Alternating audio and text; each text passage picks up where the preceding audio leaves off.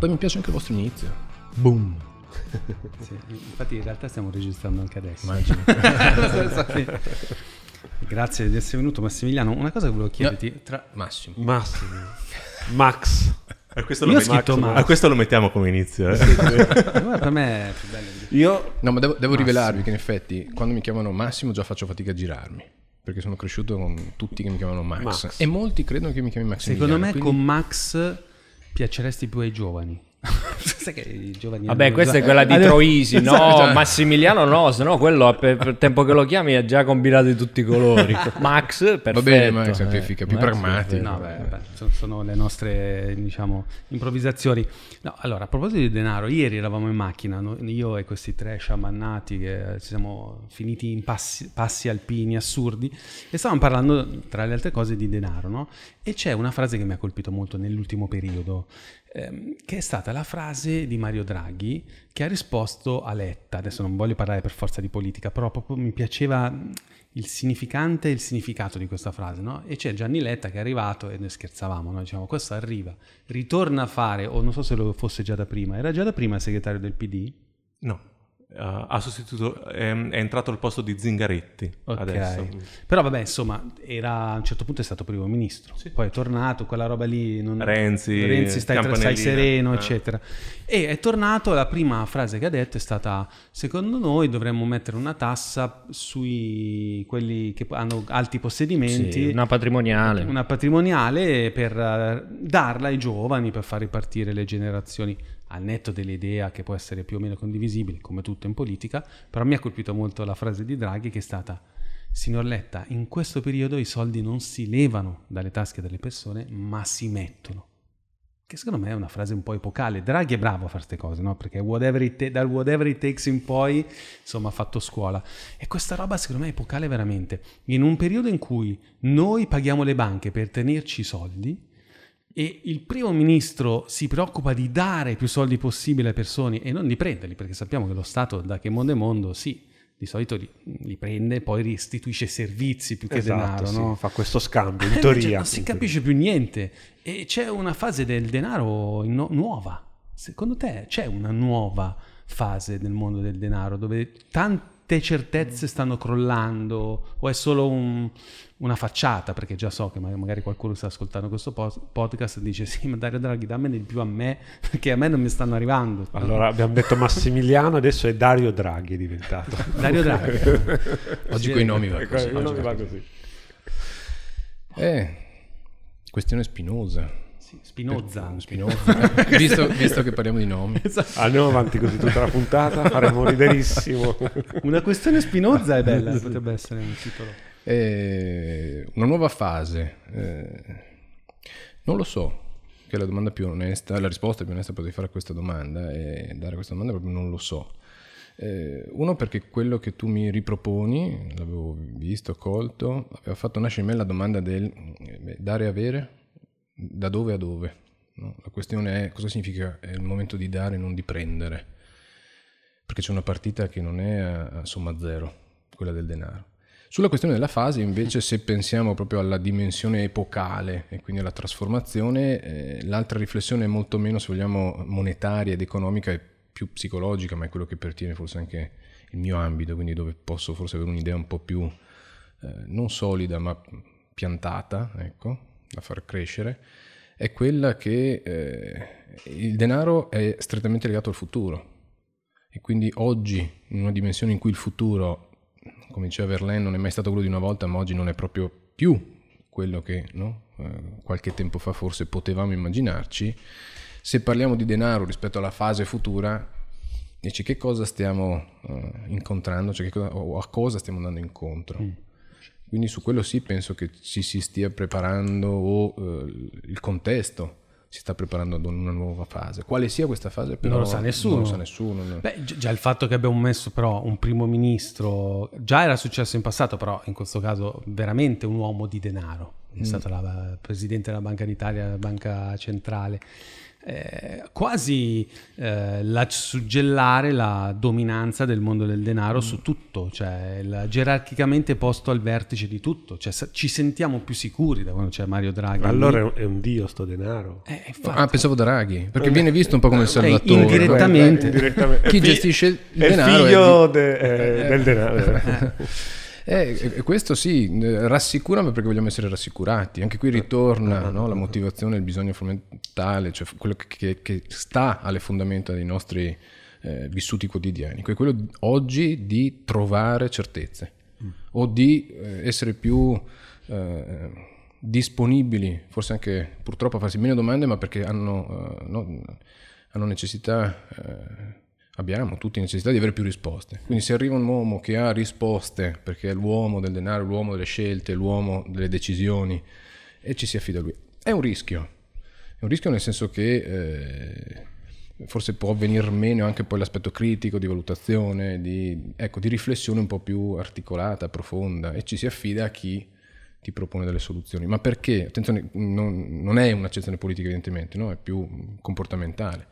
Eh, perché siccome faccio fatica a prendere decisioni, se qualcuno che me le eh, illustra davanti e io riesco a, a trovare una rassicurazione attraverso queste, queste certezze, allora le E prendo. secondo te que- queste certezze che non abbiamo no, in Italia sul mondo del denaro, no? Sp- cioè fa molto scopa questo arrivo dall'alto di Mario Draghi con, credo, una presa di coscienza del nostro paese di avere gravi lacune dal punto di vista della cultura finanziaria, del tipo, ok, vabbè, qua non ci capisce niente nessuno, arriva lui che forse è l'unico nel paese che un po' di cultura finanziaria e non solo ce l'ha.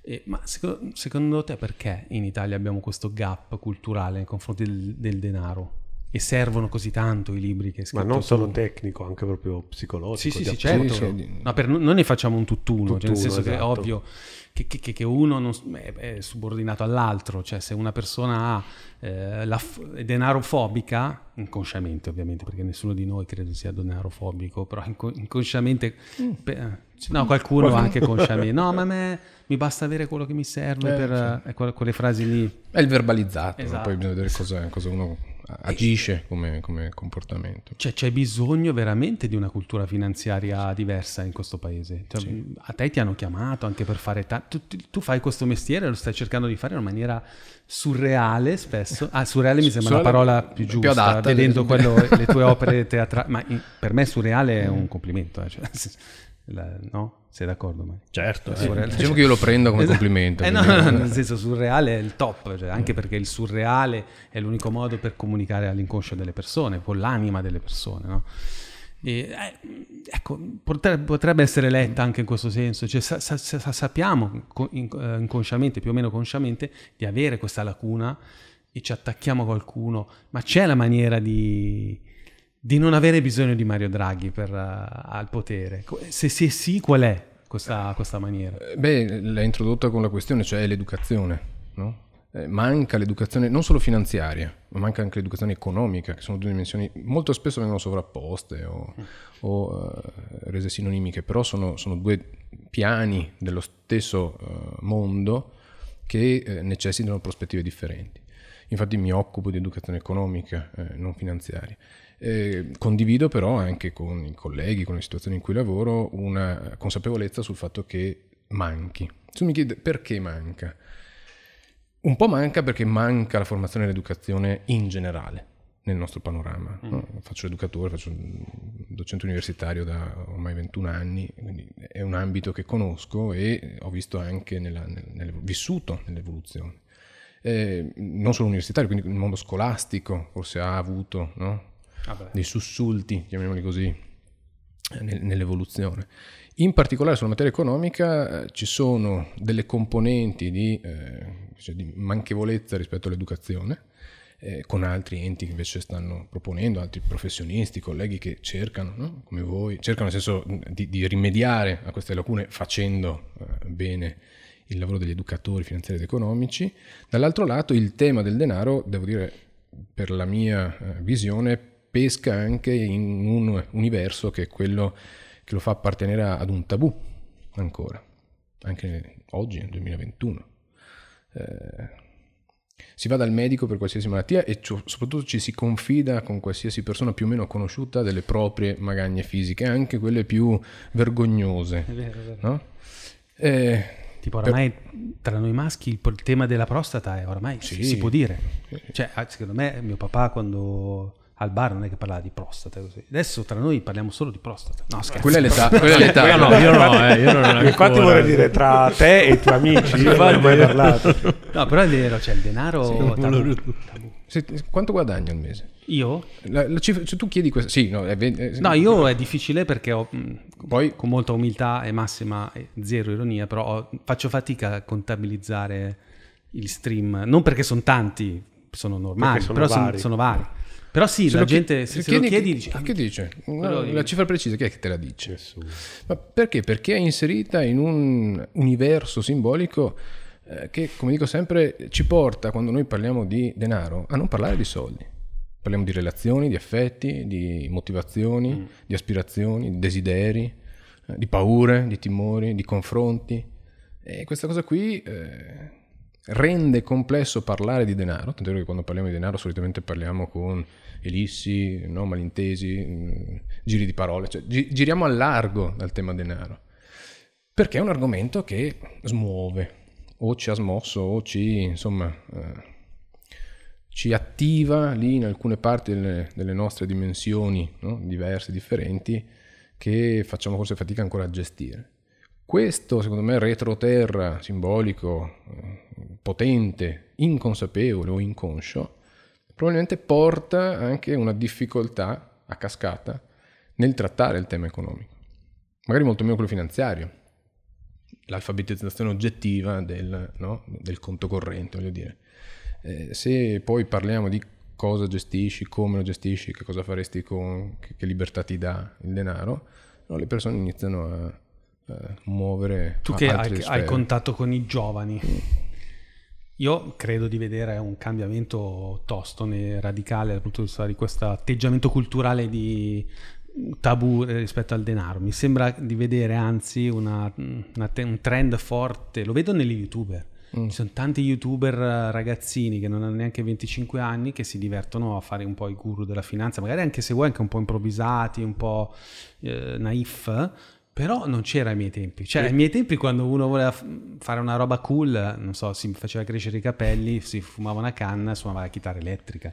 Adesso fai lo youtuber finanziario, non solo finanziario, ma vedo che nascono giovani, tanti, senza la barba, che parlano di finanza se vuoi da Elon Musk, tutto il fenomeno del social trading che c'è stato in America, no? con eh, come si chiama GameStop, tutta questa faccenda. E tu- tutti ragazzi quelli, sono degli agglomerati di ragazzi che si occupano per la prima volta seriamente e, e fanaticamente di finanza, di denaro. E non, que- solo, eh, e non solo, perché rispondono in maniera chiara e trasparente alla domanda che hai fatto prima tu.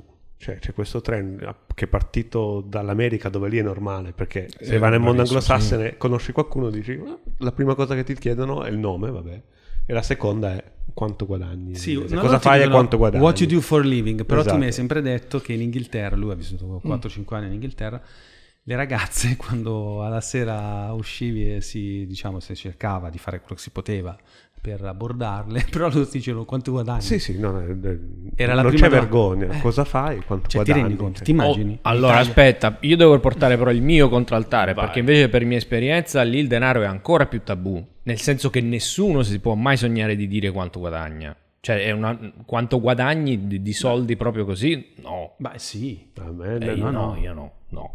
Ma Io- tu... Eh, eh, Io frequentavo i circoli No, no. della finanza, forse per quello. Eh, boh, eh, No, no. Ah, vedi? Proprio mi ricordo avevo letto articoli dove cioè, gli inglesi non parleranno mai di questo, poi non lo so. No, io- no, invece tu- lui mi ha detto il contrario. Cioè, lui mi ha detto che le ragazze, proprio, forse No, erano quello- ubriache, forse boh, erano ubriache. Eh, beh, che sappiamo che gli inglesi hanno due, due facce, la terza faccia dell'inglese. Sì, può essere, ma magari dopo la prima birra non c'è più questo No, eh, io invece no, esperienza opposta. Ah, vedi, Poi eh, quindi, comunque c'è questo trend su YouTube che parte dagli youtuber americani e adesso ha influito anche su quelli italiani dove fanno vedere esattamente quanto guadagnano al mese con YouTube piuttosto che col lavoro, piuttosto che con i loro investimenti e te lo spiattellano in faccia senza cioè lo vedono proprio come un atto di trasparenza verso i propri follower e questo secondo me è un buon sintomo di ah, perlomeno di approccio differente a questa tematica che per adesso in Italia è stata veramente così scottante, pazzesca, che ci sta poi che uno non, non abbia voglia di dire quanto guadagna, cioè, ma alla fine poi sono anche cazzi tuoi. Però sì, cioè vedi proprio le espressioni delle persone che dopo diventano persino diffidenti quando parli di denaro. Dicono, "Ah, questo vuole sapere, fare, brigare. E poi sotto sotto comunque sono tutti interessati. Cioè da una parte noti che non parlano, eh, però alla fine fanno di tutto per averne di più. O ci parli attraverso altre strade, no? ci Altre arrivi strade. parlando di altre, di Tipo, altre tipo? cose. Sì. Beh, quando parli di relazioni, di comportamenti di consumo, non parli direttamente di denaro, Ah. ma parli di come lo usi il denaro. Certo. Eh, E quello, quando dice questo cambio di, di tendenza, la domanda che mi faccio è, è un cambio di tendenza rispetto all'approccio con il denaro o all'approccio strumentale no, del denaro? Nel senso che parlare trasparentemente di quanto guadagno facendo youtuber non è forse proprio una conferma del fatto che noi sleghiamo sempre di più, abbiamo slegato negli ultimi eh, periodi, quindi negli ultimi decenni eh, di questo secolo, di quello precedente, la relazione che c'è tra, ad esempio, lavoro e fatica e quindi guadagno del denaro. Eh, perché fare, eh, tra le righe l'hai detto, anzi in modo esplicito, eh, fai lo youtuber non solo finanziario, ma anche di altri temi. Sei giovane parli di tutto. Ok, quindi non è il contenuto o la specificità di quello di cui racconti che sta al centro, no? è il tuo ruolo eh, che poi lo copri parlando di finanza in modo più o meno appropriato. eh, non so se mi riporta al centro di questo cambiamento di fase in cui sto parlando di denaro perché sono più eh, consapevole o ho, affrontato in modo differente il tema del denaro. Perché forse è solo uno degli argomenti di cui potrei occuparmi che è trendy, che è di moda e quindi lo utilizzo per alzare le visualizzazioni e fare il figo su YouTube. Ma è una domanda, io di solito... Sì, sì, no- sì, sì, non abbiamo risposte. No, faccio Cioè, fatica a darmi risposte. Indaghiamo, indaghiamo il presente. No, beh, a me fa un po' specie, devo dire. Cioè, sinceramente... ehm, mm, cioè, non- eh, mi sembra una cosa nuova. Cioè, anche... ehm, se vuoi, anche tutta la cultura rap contemporanea, no? dove mm, eh, il fatto che pronti via la prima cosa che fai quando hai successo è essere testimonial di qualche prodotto per guadagnare di più, no? Eh, gli influencer, il mondo degli influencer, cioè non c'è la Ferragni, no? la maniera in cui è stata sempre attaccata perché lei eh, si occupa di monetizzare i suoi contenuti, eh, non so, mi sembra un- una tendenza che non c'era prima, cioè unire l'arte e il denaro è sempre stato una- un atteggiamento, soprattutto in Italia, sacrilego, no? Mentre invece adesso tranquillamente le- le- i cantanti anche al, al primo- alla prima possibilità sponsorizzano eh, per, per denaro. né? Ma questo forse è, mm, cioè, è più cara- o meglio, è mm, caratterizzato da un'esasperazione di questa modalità che è moltiplicata come possibilità proprio da- dagli strumenti mediali che abbiamo. Eh sì. Perché arte e denaro, beh, insomma, già i fiamminghi lo facevano sulle tele, no? quindi non avevano lo youtuber, però eh, eh, in letteratura molti sono i racconti, le storie, i romanzi che parlano non di soldi ma di relazioni attraverso no, gli episodi che hanno moneta sonante che gira. Ehm, che gira proprio nel senso che gira, che circola. Eh, gli artisti, n- non sono solo gli artisti degli ultimi eh, o dell'ultimo secolo eh, che attraverso il denaro o una volta acquistata la fama sono, sono tutti morti poveri come Van Gogh, voglio dire, no?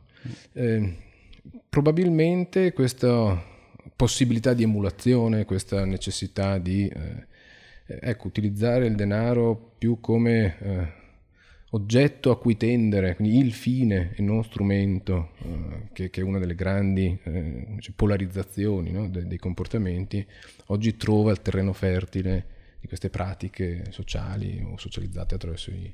Sì, perché poi cioè, io lo giudico un imbarbarimento dell'essere umano, nel senso non, non ho nessun problema a, a vivere in maniera, a dirlo, cioè lo so che può sembrare da vecchi, però sinceramente il cantante che mi, dopo tre secondi mi, mi- mi vende la tazza, io non, cioè, lo trovo una, abbastanza svilente per, per- per la persona. E magari aspetta di diventare più famoso e poi guadagna di più e fai uno spot solo e guadagni tutti i soldi che non hai guadagnato con gli spot precedenti. Cioè renditi più credibile. Esatto, cioè, Beh, credibile e credito sono legati alla stessa origine. e no? a proposito di credito, Come fai a dare credito a uno che non è credibile?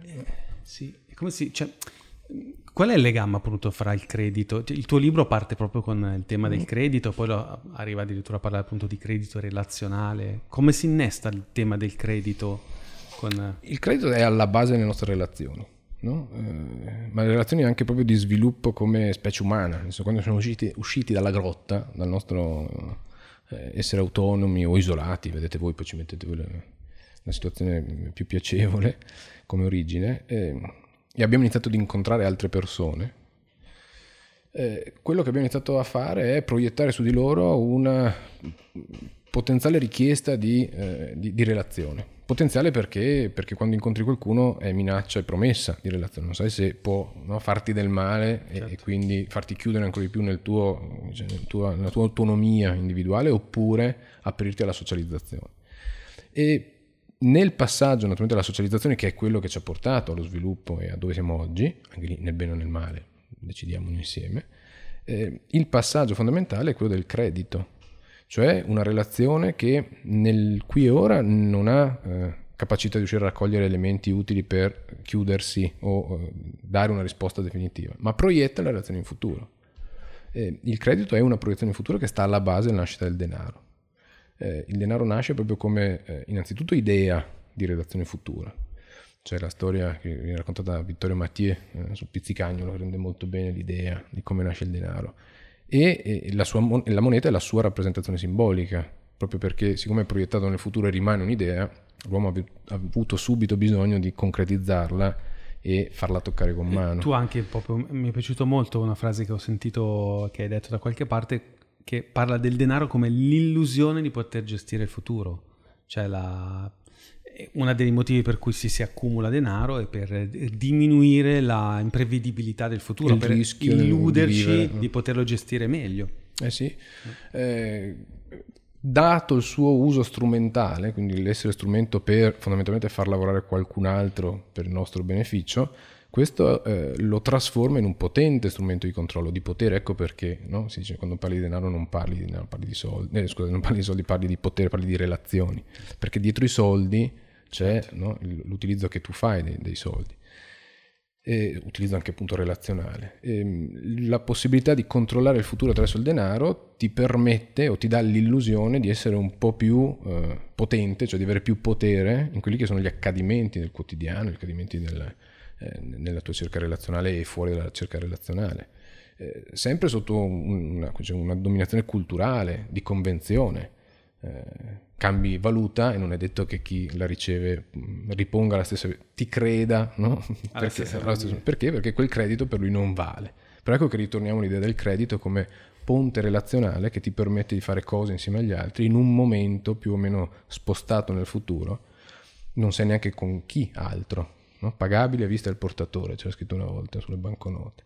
E oggi non è che non ci sia più questa scritta perché sennò dovevano scriverlo in 27 lingue o 25 prima, perché non sono più pagabili a vista del portatore. Eh, gli equilibri appunto del credito relazionale verso il futuro sono, come il sistema anglosassone ci ha insegnato, tutti nell'equilibrio, nel welfare, nel, nel- nel valore economico delle nostre relazioni. Però sono un'illusione di controllo in questo senso. E Massimo Fini l'aveva descritta eh, una scommessa sul nulla, il denaro. Mi sembra forse magnifica, grande, ma c'era un aggettivo forse, comunque scommessa sul nulla. Perché il denaro in sé è nulla.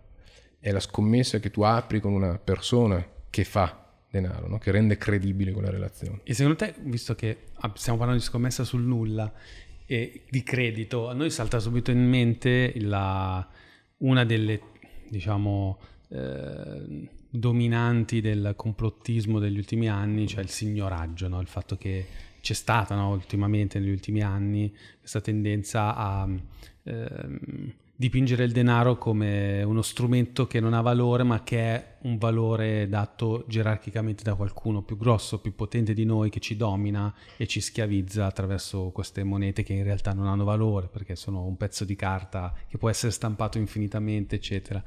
E secondo te anche questa tendenza complottistica verso il denaro e la, e la sua forma diabolica nasconde delle problematiche interiori?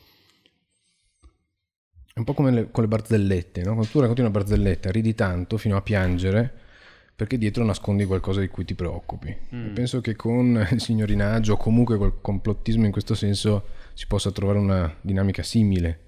Eh, la questione probabilmente è che dietro un falso problema si nasconde una vera tensione, una modalità di vivere il problema in modo probabilmente non risolto, non risolvibile, non articolato, non accompagnato ad esempio da un'educazione economico-finanziaria opportuna. E quindi se non hai gli strumenti, beh, ti affidi a quello che è più eh, seducente come interpretazione. Mm, penso che siano esattamente quelle manifestazioni di cui dicevo prima, in cui nel momento in cui parliamo di denaro ne parliamo con accezioni differenti, un po' per stare alla larga, perché lo viviamo come minaccia, e un po' per mm, dare dei segnali a qualcun altro, sperando che qualcun altro li riceva e li sappia decodificare, per dire io su questa cosa qui ci sto male, c'è una tensione, c'è qualcosa che non, fun- non capisco. No? E magari ti arrivo già con la prognosi della mia- del mio malessere, però ti chiedo come funziona. Le- le- la vedo un po' in, come, come dinamica molto simile a questa. Un po' come quando si va dal medico, no? Si, si fa spesso dal medico con una prognosi, ho questi...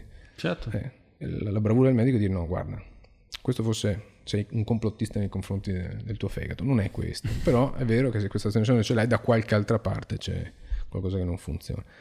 Penso che il denaro sia un po' così. E a te com'è venuta questa passione per questo strumento? Ti do una vuoi- risposta psicoanalitica o, o concreta?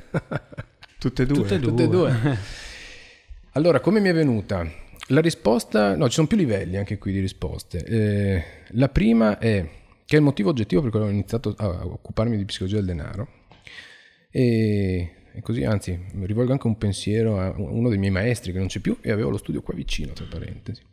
Giancarlo Trentini, studiando uno dei suoi esami di psicologia generale a filosofia a Venezia, dove mi sono laureato, eh, in uno dei, dei manuali che, che dava per il suo corso, quando ancora si mutuavano i corsi, no? era talmente bello che lo facevi due volte e valeva due esami, cose che se lo racconti adesso ai miei studenti, non, ecco, mutuare un corso. Io avevo mutuato l'esame di psicologia generale e in uno dei testi che parlava di, quindi vedete come tutto torna, di ehm, eh, il colloquio, l'intervista nelle relazioni familiari, quindi come strumento di diagnosi all'interno, di, di approfondimento anamnestico nelle relazioni familiari, c'era scritto che la maggior parte dei conflitti interpersonali all'interno della coppia vengono risolti attraverso la monetizzazione spinta del denaro.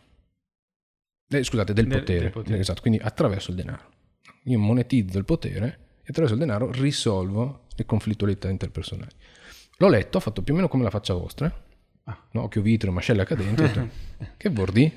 Ci ho messo un asterisco rosso di fianco. Sono andato da Trentino e ho detto, senta, questa cosa qua mi piacerebbe studiarla, è bella, non, non la capisco. E lui neanche io, non, non mi occupo di denaro, non so cosa sia. È vero, è vero che era un saggio di un collega, non aveva scritto lui quella cosa. Ho detto, ma senta, eh, voglio approfondire, psicologia del denaro, lei sa qualcosa? No. Bene, e quindi cominciamo. E da lì ho iniziato ad approfondire.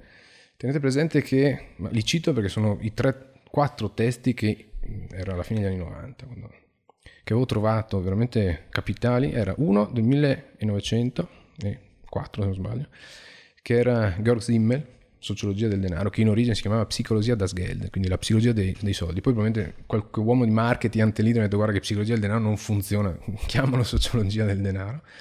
E un bel libro immenso. Poi c'era un libro degli anni 50 di George Catona sul comportamento economico, libro di Vittorio Mattie sulla filosofia del denaro e un libro di psicologia del denaro di Furnham e Argyle, una coppia di ricercatori eh, inglesi, eh, Exeter e Londra mi sembra. E da lì ho iniziato ad appassionarmi al tema della psicologia del denaro. Poi se andiamo un po' più nel profondo, in effetti io arrivo da una famiglia dove mio padre ha sempre eh, gestito denaro perché fa il consulente finanziario. Ok. E quindi penso che arrivando da un altro ambito che è quello della mia prima metà, quello umanistico, che ho sempre perseguito, io poi sono arrivato a farmi delle domande sulla gestione sui comportamenti economici che mio padre fa da un altro punto di vista, arrivando a... E ti ha mai chiesto delle consulenze? No, parliamo spe- sì, Eh. parliamo spesso, anzi, sì, sì, parliamo spesso. Eh, anche perché penso che il- il- dice, la nuce, no? la, la- la- la struttura portante di quel lavoro sia proprio la relazione psicologica con eh, i clienti, i risparmiatori, le famiglie, i bisogni. Quindi lui sa perfettamente, probabilmente è lui che mi ha insegnato a, eh, dice, a- a chiedermi cosa ci sta dietro l'utilizzo del denaro. insomma, tramite il denaro cerchiamo di risolvere un sacco di problemi interiori. In vari modi. in vari modi, in vari modi, Sì. dal ri- risolvere un problema di coppia, di potere, di cose, a soddisfare uno status eh, quo, uno status Sì, sociale, un sociale, un riconoscimento, ma eh, qu- questo rimandare, cioè dare questo potere al denaro, non ci, ci permette di risolverlo veramente questo problema o è semplicemente riempire un- con l'acqua un vaso bucato, che dopo un po' lo devi riempire? Guarda, ho, ho- scoperto proprio recentemente, perché è una cosa che non avrei fatto neanche se il medico me l'avesse ordinato. Poi il medico me l'ha ordinato, quindi ho dovuto fare, ho iniziato a correre. Adesso, dice, cosa c'entra col denaro? Mm.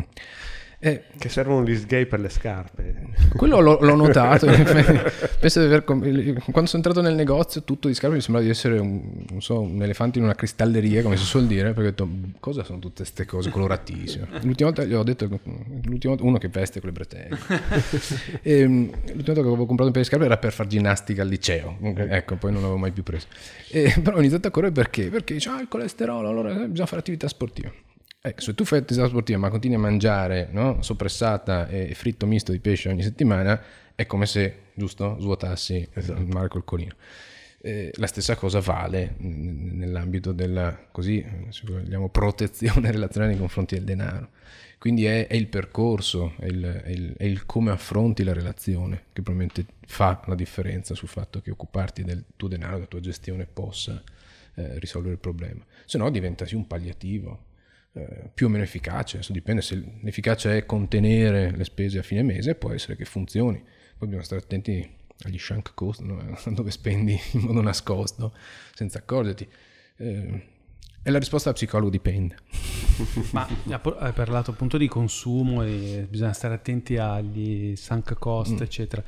Ehm, c- non c'è a scuola la cultura del consumo. Ehm, noi tante volte ci rendiamo conto che eh, prima di insegnare alle persone ad accrescere il loro patrimonio c'è tanto lavoro da fare su come fare in modo che non venga sgretolato da un consumo sconsiderato. E mm, anche qui eh, quali sono i vizi più difficili da, da- da curare nella- nel mondo del consumo? Eh, Il vizio più grande purtroppo non è neanche a carico del singolo consumatore, perché è la mancanza di educazione. E non possiamo delegare al fatto che non sei educato, ho capito, ma eh, qual è il contesto che mi educa? Non, Certo. posso affidarmi alla mia libera no, eh, volontà e quindi seguire, informarmi, formarmi, crescere. Manca, manca e viene recuperato. Io ho la fortuna eh, di lavorare da qualche anno in collaborazione con la FEDUF. Eh, insomma, so- sono enti importanti, fondazioni importanti che eh, contribuiscono a recuperare, oltre che a eh, rinforzare, recuperare quello che è sempre mancato e a recuperare quello e a rinforzare quello che adesso si può fare per l'educazione economica. Dalle scuole, no, eh, direi primarie, ci sono de- de- delle ricerche meravigliose, anzi, però quella la separazione forse che è troppo rimasta tra accademia e, e mondo dell'applicazione dell'educazione, di studi su come i bambini e qu- quali sono le fasi più importanti nell'educazione economica dei bambini, che non trovano molto seguito, almeno non dal punto di vista istituzionalizzato, mh, no, strutturale rispetto all'educazione, che ci permetterebbe invece di anticipare di molto le problematiche eh, sul, sul cosa significa spendere, risparmiare, eh, il futuro, investire, il futuro nel senso la dimensione del futuro, quindi investire rispetto alla, alla tua progettualità.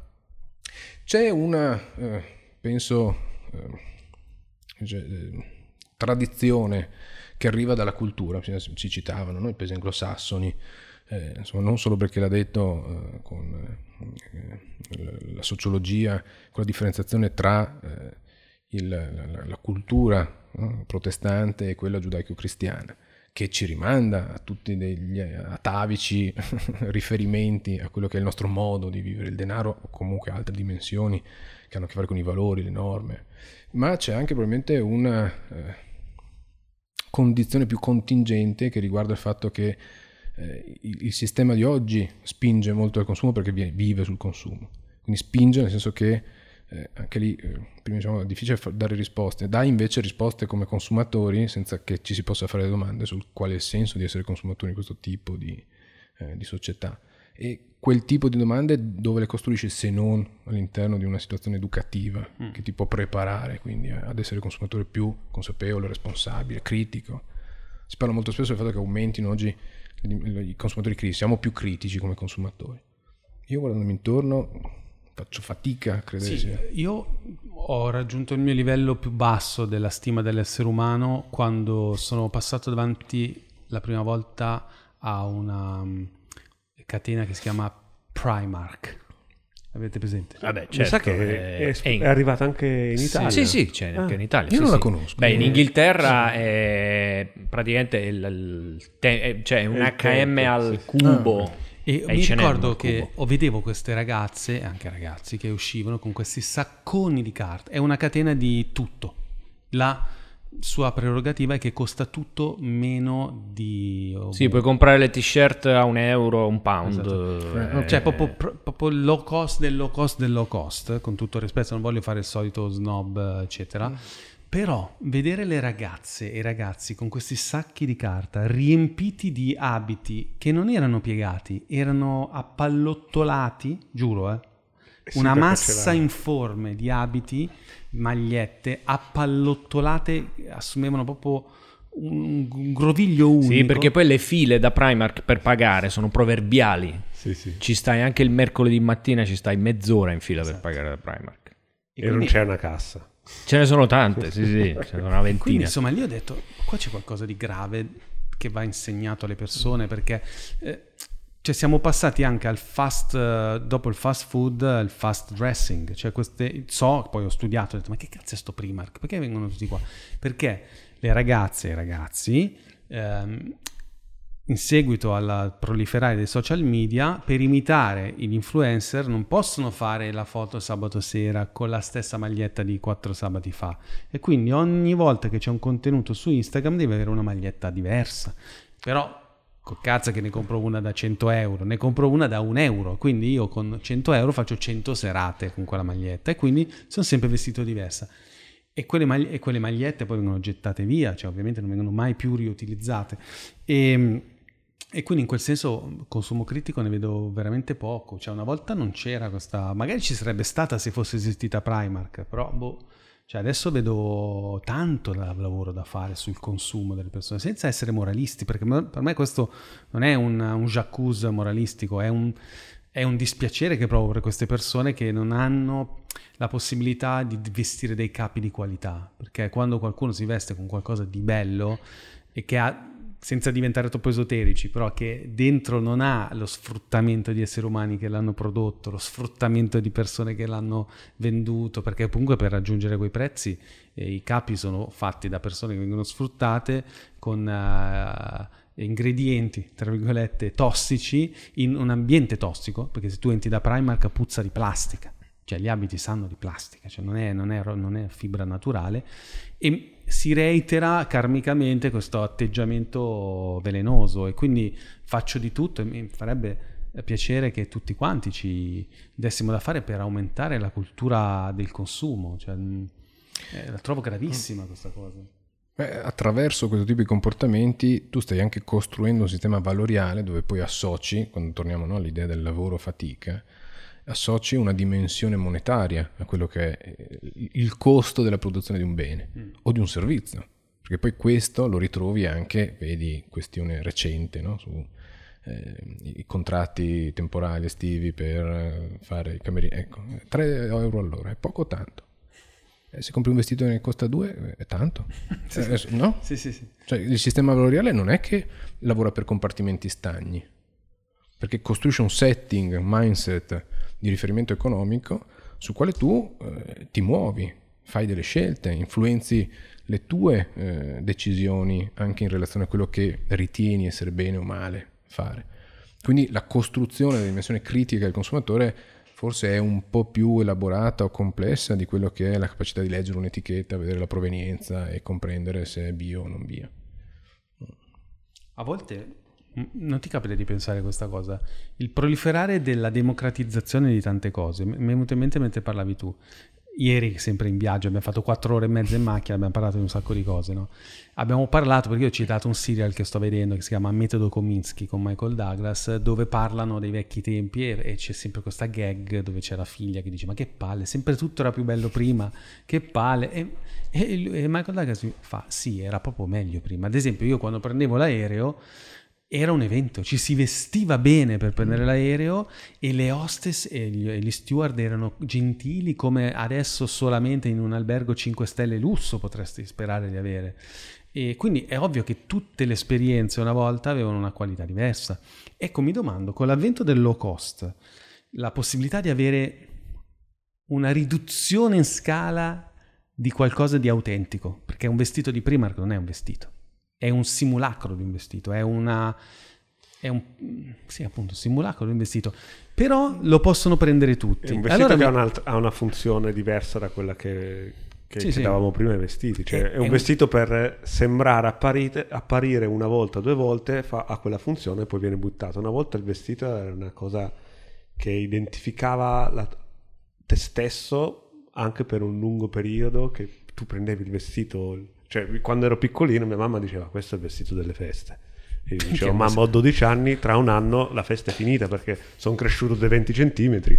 Comunque no, quello Cioè, che c'era questo dire- concetto cioè, quello da durare, dire- ma perché rappresentava qualcosa di più che non Cosa? Il vestito. vestito, ma anche no, tante quello che altre dire che il fatto che c'è low cost di tutto, non è che poi le persone eh, si accontentano di quello e quindi sono meno esigenti anche di avere una vita economica più sana, cioè di guadagnare di più, di accrescere il proprio patrimonio, di vivere una vita più abbondante. Tu dici, ma a me basta, mi, mi basta guadagnare 1200 euro al mese, tanto in vacanza vado in Polonia con la Ryanair, mi costa 5 euro l'aereo, i vestiti mi costano un euro. Non, non è che il low cost può psicologicamente tarpare le ali delle ambizioni delle persone, non solo dal punto di vista finanziario, ma proprio di, di crescita umana, perché comunque spesso la crescita finanziaria si, a- si associa a una crescita interiore tu cur dell'essere umano, cioè non- Mm. È il potere delle aspettative, no? Tu metti l'aspettativa ad un determinato livello e puoi lavorare per lavorare, visto il problema di crescita umana, per raggiungerlo in modo responsabile, con impegno, programmato, misurabile. Eh, se quando dicevi questo mi viene in mente il low cost potrebbe far diventare anche le low person o persone a, low personality. È vero. Eh, all'inizio di quello che dicevi mi ha fatto venire in mente un'immagine che mi rimanda, eh, so- scusate, rievoco, ma il, il professore di latino del liceo, eh, altre poche figure proprio magistrali, nel senso maestri. Perché i maestri una volta erano meglio. erano meglio, esatto. Beh, no, adesso lui No, lui eh, l'ho fatto apposta, una gag. E una volta sì che c'erano. Eh, le- lui diceva questa cosa, era il periodo, se ricordo bene, eh, del, di Pavarotti che portava eh, i concerti no, negli stadi in cui portava la lirica insieme, no, i tre tenori, Certo. ricordate? Bono Vox, eh, E lui mi ricordo che proprio diceva questa cosa, quella non è un- una conquista. La conquista sarebbe portare i ragazzi alla, a- alla Scala, alla Fenice, a teatro, non portare la Fenice allo stadio.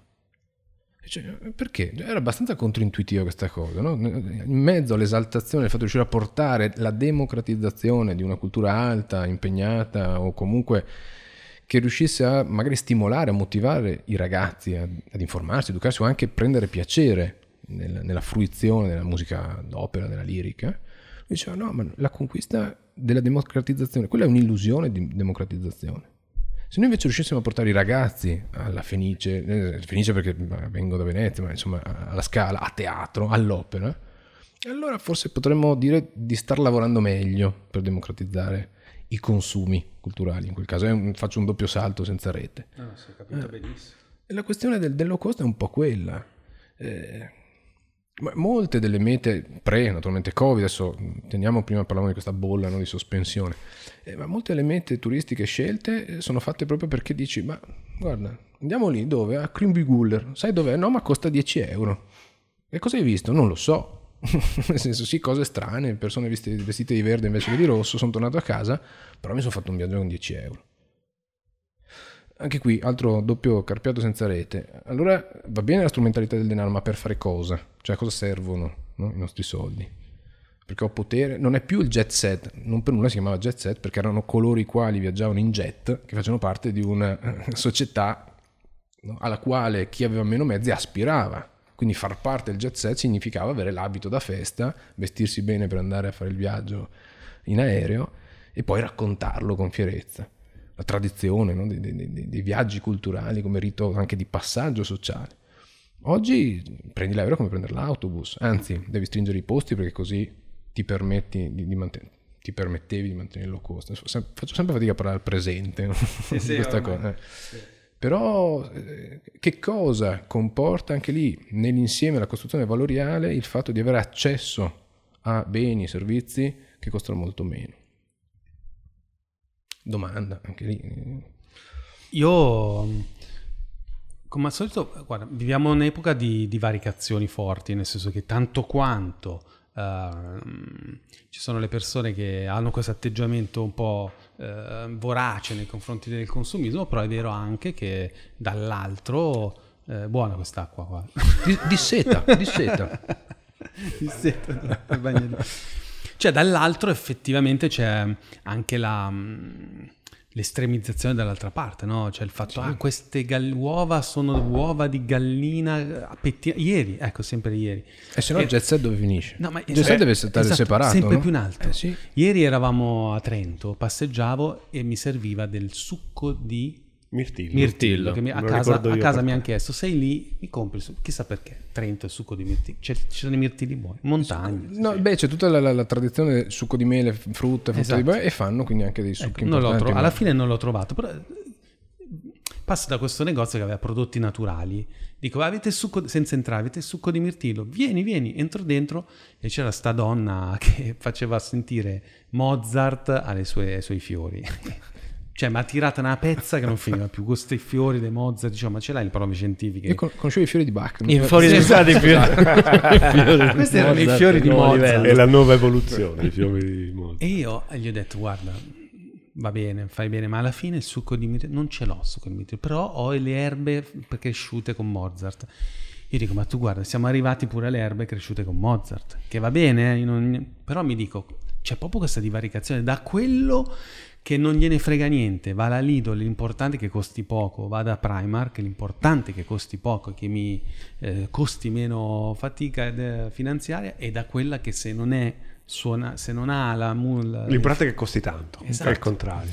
Esatto, Guarda, bravo. eh, siamo andati una volta a mangiare con un altro, eh, eh, Rievo con un altro mio maestro, dei miei maestri.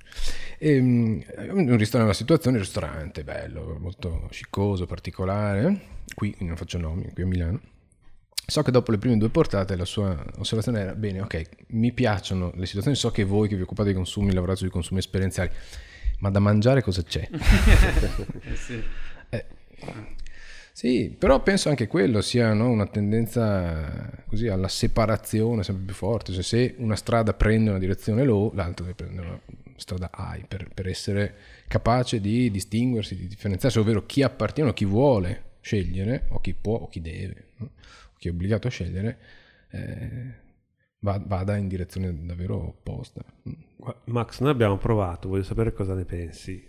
Eh, abbiamo provato a decifrare questi argomenti qua eh, nel nostro libro I soldi, La felicità fa i soldi, che prima hai Eh, citato ingannato. l'altro. Tanto oggi sbagliamo tutto, Tutti, posso ma- anche sbagliare il nome del nostro libro. Cioè che frega. nome è meglio, perché quello rinforza, quando vai a cercarlo ti ricordi di più quello Eh, giusto.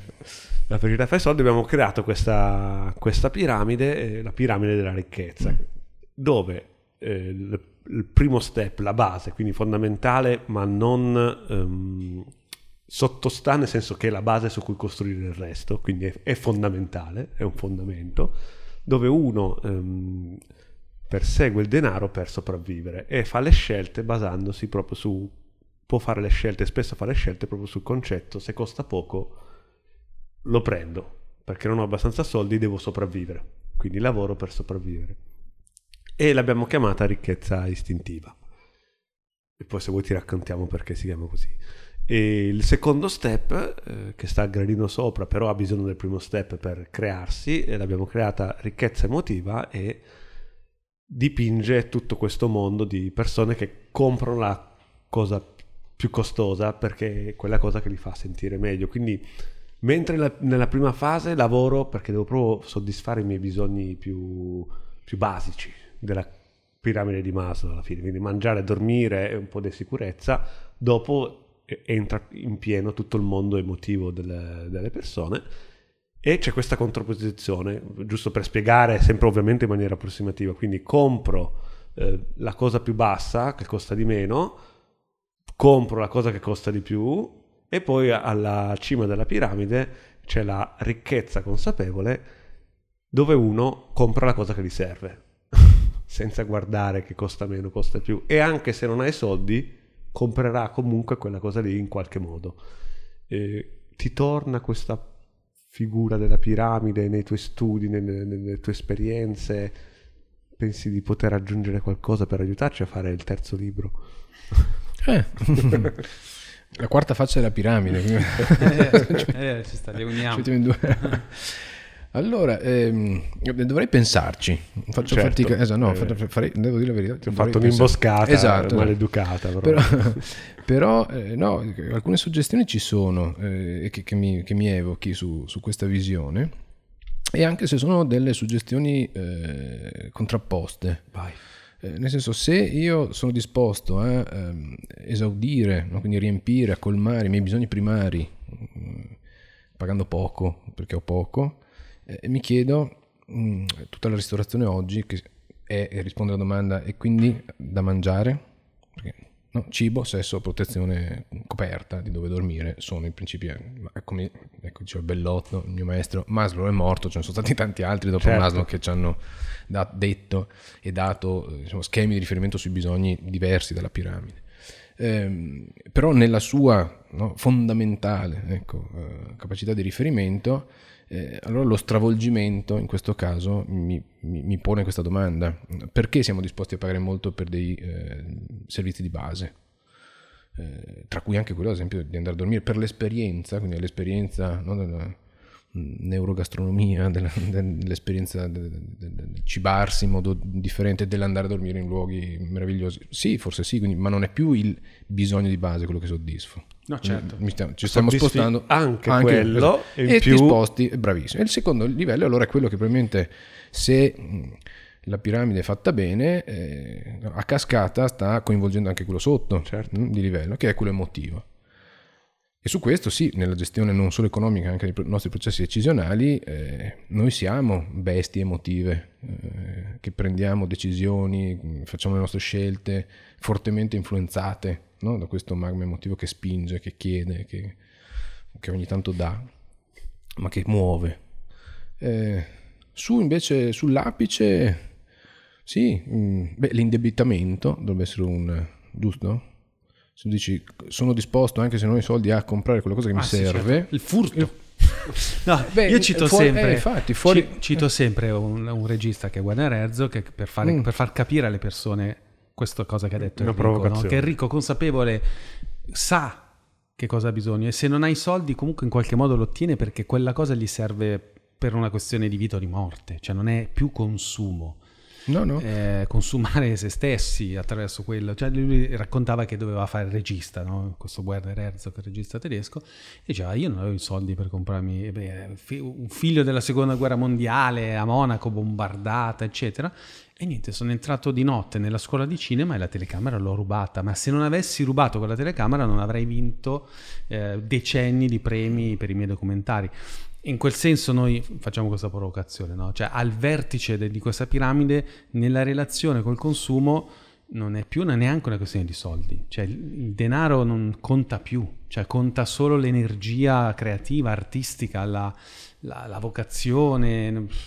Vengono meno tutti gli altri problemi. non- cioè, quello è uno status ottimo, secondo me, di raggiungimento, dove il denaro, però ecco, non è un'irrazionalità hippie dove io non No, ho soldi e quindi faccio le, chiedo l'elemosina francescanamente. Sotto ho tutto il resto, quindi alla base so che comunque il denaro serve per sopravvivere ed è dignitosa la persona che guadagna eh, per dare da mangiare alla famiglia. Allo al contempo so benissimo che eh, devo sublimare certe mie tendenze egoiche nel denaro, quindi la, la questione emotiva c'è anche nel ricco consapevole, però le ho sublimate, sono presente di fronte a queste tendenze inferiori, tra virgolette. Sì, beh, anche nella psicologia del lavoro, Eh. delle organizzazioni, si sa che il denaro non è il motivatore, no? l'idea, l- l'aspirazione, il progetto è quello che ti guida. Quindi io voglio raggiungere quella- quell'obiettivo e lo faccio a prescindere, ovvero attraverso sì, gli strumenti che ho, ma non limitato agli strumenti che ho dal punto di vista finanziario e economico.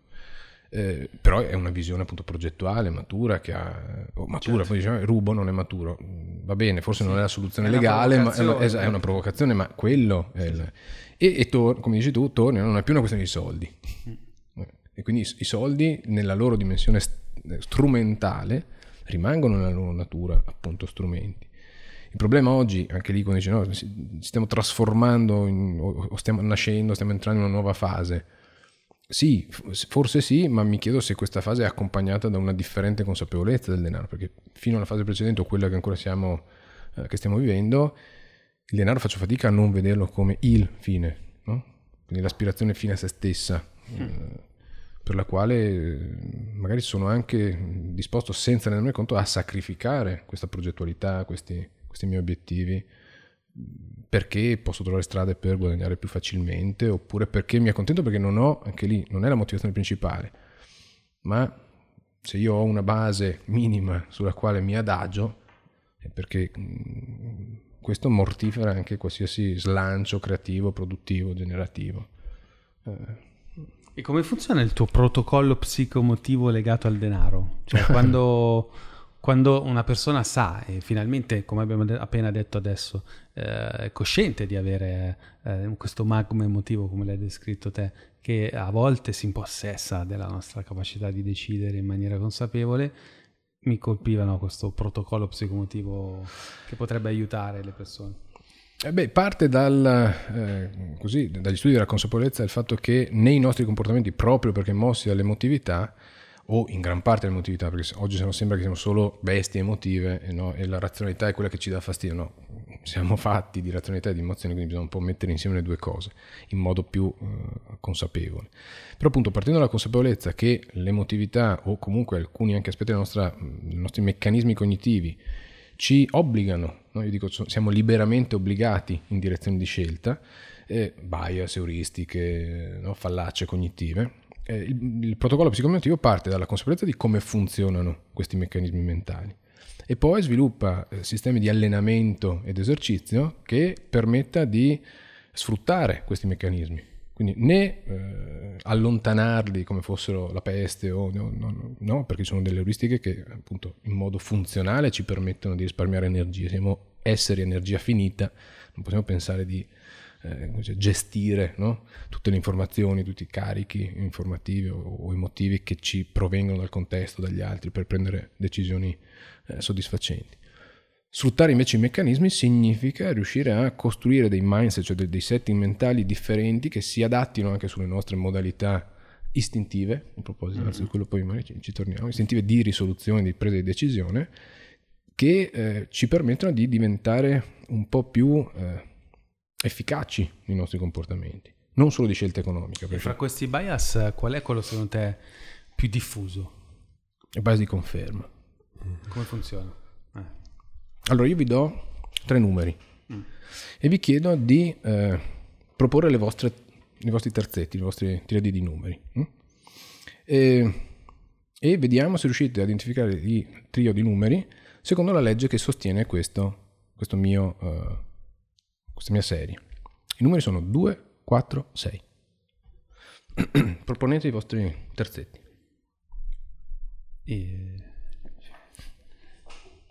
Cioè, dobbiamo dire questi numeri nella nostra... Altri numeri che seguono questa regola, 2, Questa 4, formula. 6, la Ah, regola ok. che c'è sotto a questa Ok. mia 3, triade. 6, 9. Cioè, mi viene da dire. 3, 6, 9. Mhm. Qual è la regola secondo te? La tabellina. Cioè. No? No. È un esempio positivo, ma non tiene 1, 3, 5. Qual è la regola? Distanziati da 2. Ok, no. È buona, la terzetto funziona, ma non è questa la regola.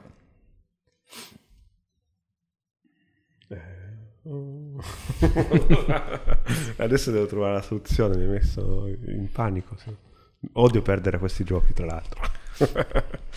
allora, potrei dire 579.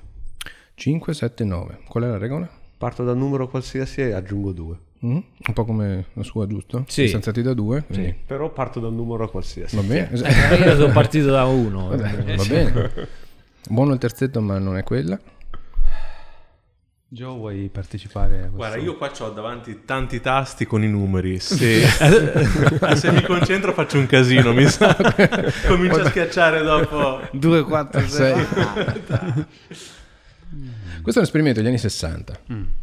Fatto ad un innumerevole campione di studenti, ha dimostrato che le persone alle quali veniva sottoposto questo gioco tendeva a riproporre appunto triadi che confermassero delle regole implicite lette in questo triadi di numeri 2, 4, 6. E solitamente con delle regole aritmetiche, logiche, che riproponessero, o meglio che confermassero il fatto che ci fosse una logica tra 2, 4, 6.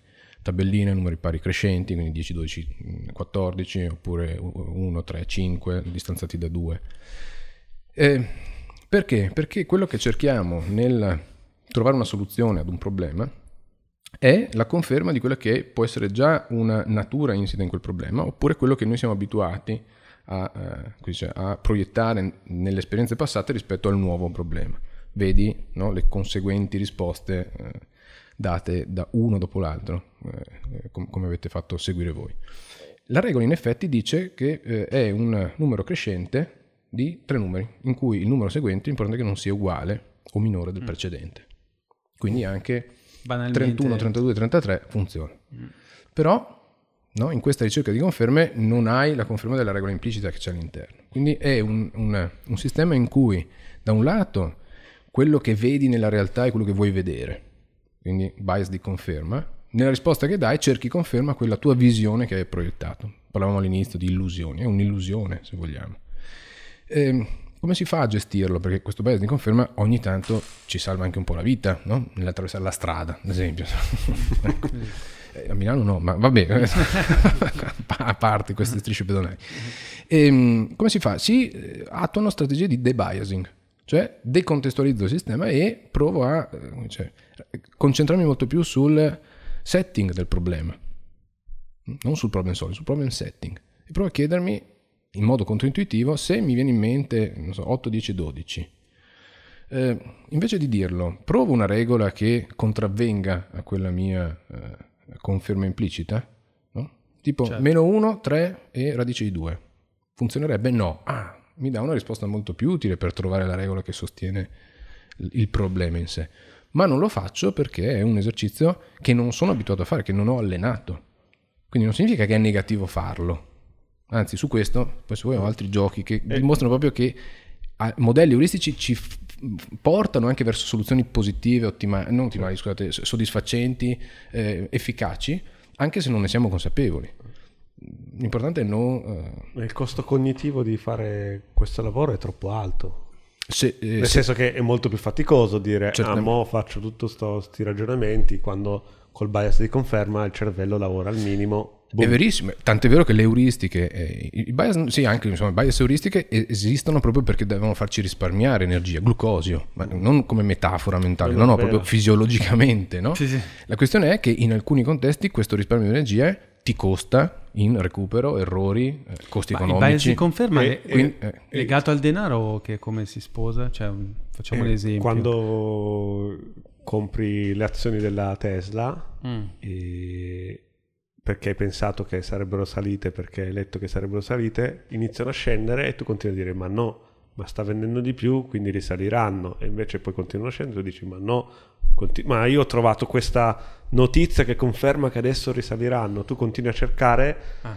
conferme sulla tua decisione iniziale, questo? Assolutamente sì. Ok, perfetto. Sì, ma va in coppia con il cherry picking, no? Cioè, Sì. il cherry- quando tu scegli solo i dati che, che piacciono a te, poi lo fai consciente o inconsciamente. Arrivi a costruire una conferma attraverso selezione, ad esempio, no? una percezione selettiva, neanche solo selezione attiva, percezione selettiva delle informazioni che il mercato ti dà o che tu vai a cercare anche attivamente, ma già liberamente obbligato verso quelle informazioni che confermano la scelta che hai fatto. Questo risolve anche le tensioni, no? della dissonanza cognitiva. Ho fatto una scelta, sto perdendo, sono mica scemo. Eh, vedi che lì Certo. ci sono anche... Quindi è un bias conferma che ha applicazioni diverse. C'è una componente egoica in questo, no? Quindi il fatto di dover eh, Potrebbe. am- far No, fatica a, a- a- a- a diminuire la nostra autostima, cioè so come È, dire. è- è- dice, è più eh, costoso in termini eh, emotivi mettere in dubbio quello che faticosamente hai costruito come percio- percorso decisivo e invece è più eh, rassicurante dire, beh, vedi che in fondo avevo ragione, no? vedi che in fondo poi non va così male. Vedi? E questo molto spesso ti eh, rinforza la tua resistenza al cambiamento. Non cambi, non esci da un investimento, non no, eh, cambi direzione perché cerchi nelle conferme eh, rassicurazioni del tuo comportamento agito. Diciamo che il- la percezione del chiarissimo. dolore reale, costo emotivo, chiamiamolo come vuoi, che hai adesso è molto più evidente di un eventuale costo più grosso, derivante però nel futuro che dici, boh, Non solo sei anche è per disposto... quello che la gente continua a fumare. Es- esatto, Eh, cioè, bravissimo, il, la- esatto. il premio emotivo è più forte adesso e tu sai logicamente che avrai il tumore se ti fumi 10 pacchetti al giorno, eh, però non, non lo senti, cioè dici, vabbè, boh. No, no, sei, sei anche disposto ad accettare, no, quindi ad accogliere, giustificare comportamenti anche già agiti che confermino il tuo comportamento invece che mettere in discussione l'atteggiamento che ti ha portato a mettere in atto quel comportamento. Perché intimamente è anche più difficile? Gli atteggiamenti sono più ancorati nel sistema valoriale normativo, quindi metterli in dubbio eh, eh, presuppone un lavoro approfondito, faticoso, eh, di elaborazione giustificare invece con la raccolta di informazioni oggi sempre più facilmente disponibili, ma no, quello guarda, in fondo va bene Quindi, così. eh, visto che sul dubbio c'è anche una parte proprio profonda nel tuo, nel tuo, nel tuo libro, no? Dobbiamo imparare a sbagliare meglio, dobbiamo imparare ad avere più dubbi. È interessante perché qua stiamo cercando di eh, parlare dell'aumento della cultura finanziaria per eh, fare in modo che le persone abbiano eh, una maggiore prontezza nella gestione delle proprie finanze, però abbiamo fatto un esempio di come in realtà il dubbio possa essere una via L'incertezza Pa- è la via. paradossalmente per questa maggiore consapevolezza. No, mi viene in mente che un paio di, di- prima hai ci- citato anche gli spettacoli di educazione economica, un paio di passaggi eh, illusionistici che spiegano bene Eh, come... perché tu hai questo spettacolo che si chiama Neuromagia, che è un titolo bellissimo, e che, che è un- un- una pièce tra te e un mago, che però parla di denaro. cioè. Sì, eh, se rispondo a questo mi perdo, però mi sono perso la, Sì, la- lo stimolo prima, appunto, sul il dubbio. esatto. Come può un- il dubbio aiutare qualcuno che già di dubbi sul denaro ce n'ha Ah tantissimo? no, ecco, ecco perché ritorna, perché in effetti in neuromagia quello che proponiamo, o meglio, mettiamo in dubbio il pubblico eh, attraverso l'arte illusionistica di quello che accade nella nostra gestione del denaro, per facilitare questa riflessione che va verso la necessaria riconquista di una maggiore consapevolezza nell'uso del denaro, proprio partendo dal fatto che ti faccio vedere gli esiti e ti metto in dubbio perché lo sappiamo quando abbiamo un mago davanti che non ha i poteri di Superman, giusto? Ok. E neanche così, no? Però è un bias di conferma questo. Perché magari Dici che ha. dovrei andare a verificarlo.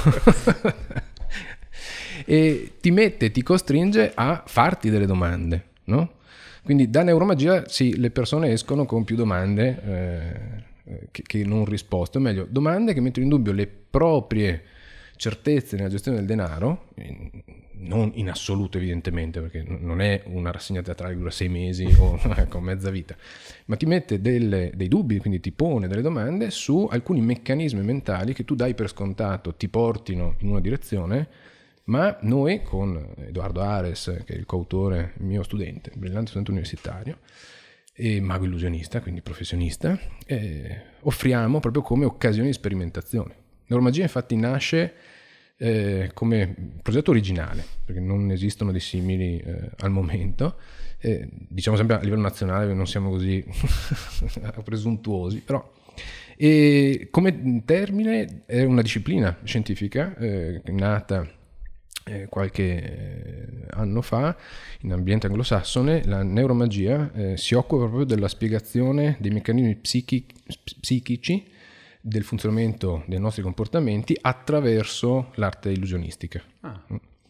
E questa cosa qui per una passione personale nei confronti della magia eh, e eh, per gli approfondimenti della mia, mia passione sulla psicologia del denaro, qualche anno fa le ho messe insieme. Eh, tutto perché è nato sui su, scusi, sulla scrivania o meglio davanti, io non sopporto star dire, quindi sto davanti alla scrivania vicino ai miei ragazzi, alle mie ragazze.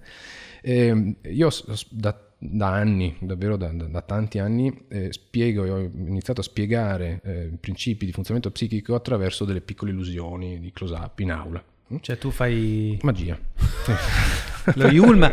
Ecco, Eh, mia mamma non mi voleva mandare. Che diceva, ha "Dai, fatto male. cioè, Vedi cosa potevamo fare? fai la Bocconi perché lo Yulma mi sa che sono un po' male. Tu lo vedi? Adesso ho la della bo- conferma. diritto privato, bocconi, pst, una, roba di magia. È così che si cambiano le leggi. Cium. No, però eh, caspita, Quello è. Superman, però, quello, quello Quello è- sono più da, da Kryptonite. Figo. Quindi fai le, le magie durante la lezione. Ce ne fai vedere una. I tuoi studenti saranno... Ti Vuoi? serve una Su- moneta? No, c'ho- vuoi? Ho un- Sì. due mazzi di carte sempre in borsa. Ma quindi è un Dai, po' dai. tipo il mentalismo di Darren Brown, un po'. Allora, neuromagia ha dentro, eh, sì, ha come pratica mentalismo, close up, quindi magia, magia ravvicinata, monetomagia, cart- monetomagia, quindi magia con le monete, eh, cartomagia, magia con le carte e eh, magia da palco, due o tre eventi di magia, sono le varie categorie della magia. Eh, perché ce le ha? Perché è uno spettacolo articolato, complesso, nasce come la riproduzione, o meglio, che cosa accade sul palco? Un giovane illusionista, Edoardo Ares, si rivolge a uno psicoanalista. Non sono psicoanalista, ho preso il massimo, Max, no, sono un casino. Vorrei che poi mi scrivessero, caro psicoanalista, non sono un psicoanalista, non sono un clinico. Eh, Vesto il ruolo dello psicoanalista che accoglie nel suo studio il palco. Questo giovane mago in crisi di identità. Perché? Perché lui non sa più, nell'utilizzo del denaro, chi inganna chi. Non solo gli illusionisti, i maghi, no? anche i gestori del denaro, chi sta ingannando chi nella gestione del denaro. E quindi inizia questo processo di terapia e attraverso la, la presentazione dei suoi eh, quesiti, delle sue problematiche, ehm, trova risposta in una strada, in una- diciamo, un percorso che avvicina prima i due ruoli dello psicanalista e del mago, li incrocia e alla fine entrambi questi due ruoli, quindi il, mago e il- il- lo psicanalista, offrono al pubblico che partecipa perché ha 14 occasioni, quindi noi invitiamo grosso modo 14 persone sul palco, sotto Ah. il palco, sì, sì, è interattivo. eh. Ok. Alla fine coinvolge il pubblico nel capire che chi meglio di un illusionista che conosce i meccanismi della mente, delle aspettative, no? e di uno psicanalista che conosce le dimensioni appunto profonde, può spiegare a noi come funziona il denaro, questo strumento di relazione. E lo facciamo appunto attraverso dei giochi che hanno, sono nati intorno alla- a, a temi che sono squisitamente applicabili alla psicologia eh, economica. Ma non solo, perché poi per- eh, pertengono il processo decisionale in genere. E questo tipo di approccio, quindi di educazione alla psicologia economica attraverso l'edutainment, quindi attraverso le pratiche giocose, illusionistiche, lo abbiamo portato quindi in primis all'Università Yulm, dove abbiamo fatto il debutto il 21 marzo di secoli fa, pre- pre-Covid, Pre-Covid. esatto, pre-Covid. E poi in, in altre università e scuole lo abbiamo trasformato in, un, ehm, eh, in uno spettacolo mm, mediato, quindi online, durante la, quindi la- la pandemia, facendolo a distanza e rielaborando giochi di magia a distanza, perché c'è un principio da, da non dimenticare che se tu filtri attraverso il video la magia, quel video è già un luogo dove può accadere di tutto. Eh, Lì certo. dentro tu puoi far salire Eh, una certo, sedia e eh, dici, certo. eh, bravi Eh, tutti. sì. Qui, se te la faccio salire, eh, dici, oh caspita, cosa accade? Quindi Sì. mi viene il dubbio che, fun- che la realtà funzioni in modo diverso. Quindi lavoriamo proprio su questa cosa.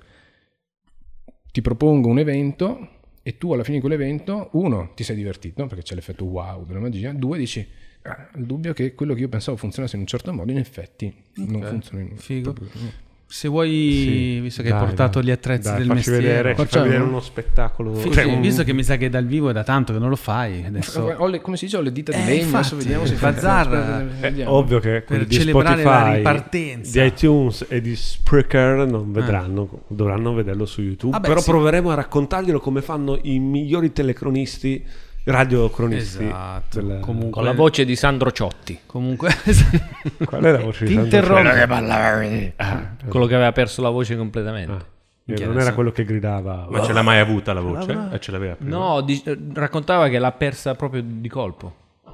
Però se non avesse avuto quella voce di Sandro Infatti, Ciotti, infatti ragazzi, lui cioè- ha continuato a fare Certo, quel lavoro certo. nonostante.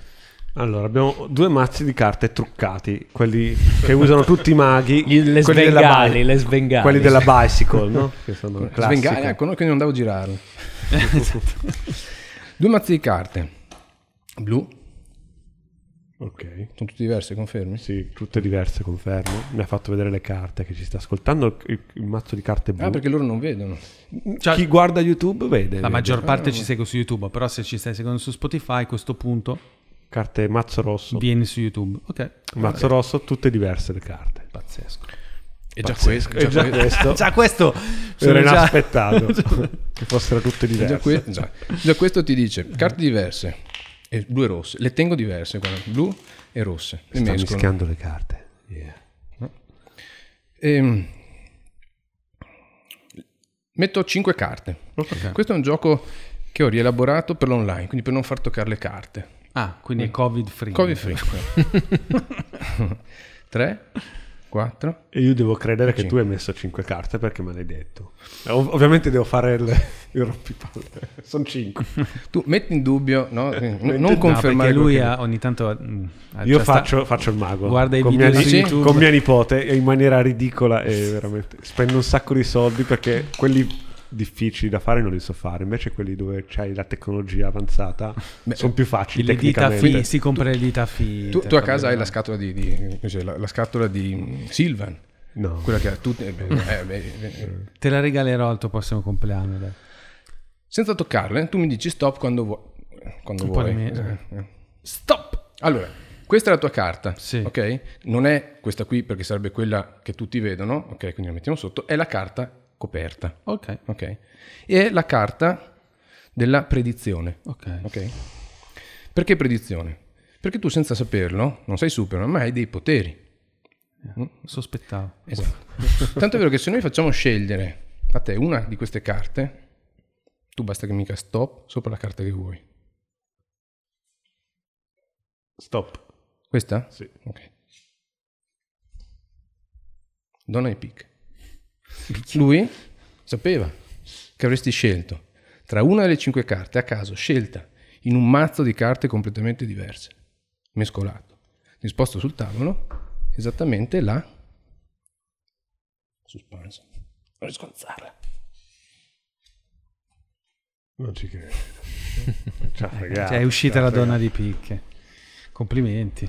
Questo che cos'è? Un bias di conferma. Perché hai confermato quello che ti aspettavi di trovare.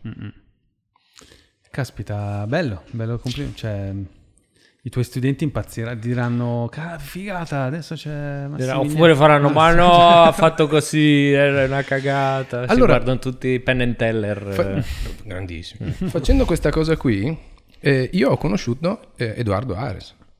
Perché? Perché Edoardo Ares è arrivato da me con una email dove ha scritto, caro professore, io ho saputo che eh, lei usa delle tecniche di magia, del- delle routine di magia per spiegare alcuni principi della psicologia.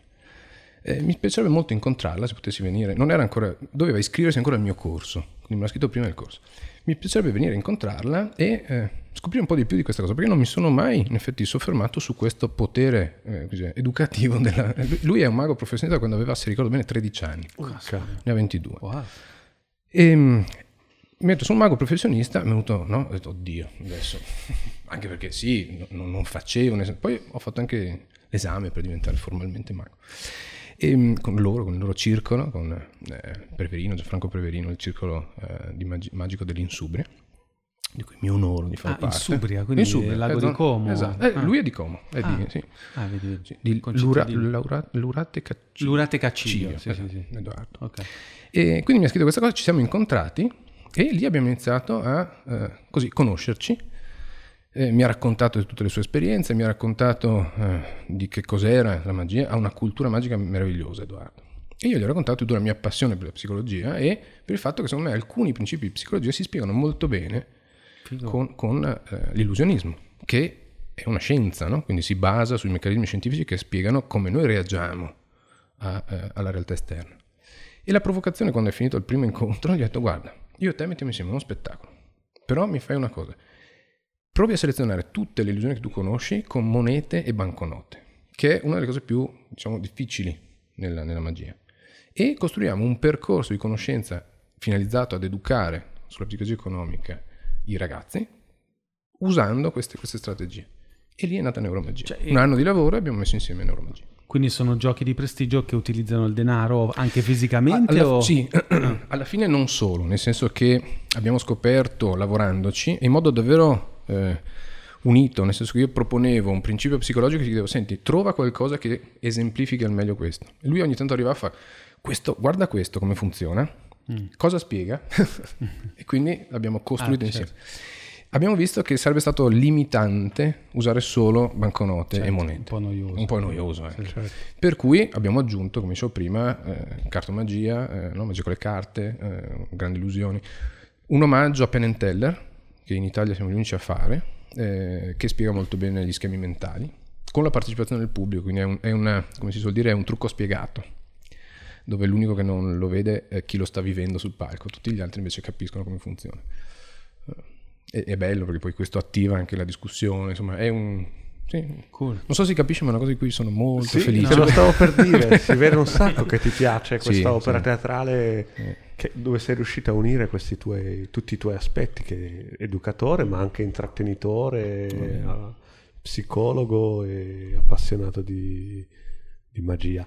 E bambino anche, E bambino. mi viene da dire. Grazie, È eh sì, è verissimo. Ma qual è il secondo bias allora di cui ci vuoi parlare oggi? Fa- facciamone tre. Tre bias, i, i primi il primo tre, è quello della i più gravi. La classifica. Sì, perché siamo partiti dal numero uno. Di solito, Di solito si parte dal numero tre, vabbè, facciamo... abbiamo sbagliato. Beh, eh, sì, Abbiamo sì che confer- poi ecco, potremmo vedere se abbiamo confermato un ba- no, che sia il primo, ma non è detto che sia il primo posto. Ehm, beh, c'è un altro, mh, non è tanto un bias, è un'euristica. almeno più- che Che l'euristica differenza c'è tra un bias e un'eristica? Io su questo un- Allora, l'euristica molto spesso viene descritta come una eh, scorciatoia del pensiero. Ok. Mm, Quindi è un modo per risparmiare glucosio e arrivare ad un eh, risultato che sia più soddisfacente, anche se non ottimale. Anche se Simon e tanti altri Nobel ormai ci hanno dimostrato che l'ottimalità è una vana e pia illusione. Le- il bias invece, ehm, molti non, non conoscono neanche l'origine del termine, ma secondo me è, è quello che Ah, spiega bene. allora eh, qua- L'umanista, eh no, lo sai. No, no, Abbiamo no, no, che sa. Qua questo Abbiamo studiato. E a Ho- tutte ho le de- puntate dice ah, bias. Bias, Io- io lo perché è dico- latino. Perché è Eh, latino. E poi mi è ha smerdato un giorno, ho detto, No, ho guardato. L'unica volta che non ho fatto il figo ho guardato, ho fatto il figo, non ho guardato la conferma. cellulare. su- Il cellulare, ho sbagliato. Ah, bias, dai, parli- parliamo di, di bias. Ok, quindi l'euristica è una scorciatoia, Una scorciatoia del del pensiero, quindi no, mh, una scorciatoia nel senso che non valuta o non considera tutte le variabili che possono intervenire in- in quella decisione, piglia alcuni elementi, quelli che come si diceva no, massimizzano il risultato minimizzando lo sforzo e ci fanno arrivare a mettere in atto un comportamento, una decisione, una scelta Quindi la politica è molto basata sull'euristica. creativa. Eh.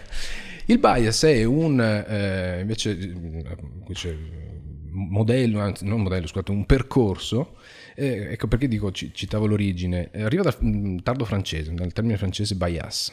Il bias era il modo con il quale si chiamava il gesto del, del lancio nel gioco della pétanque, delle bocce. Il gesto che partiva male.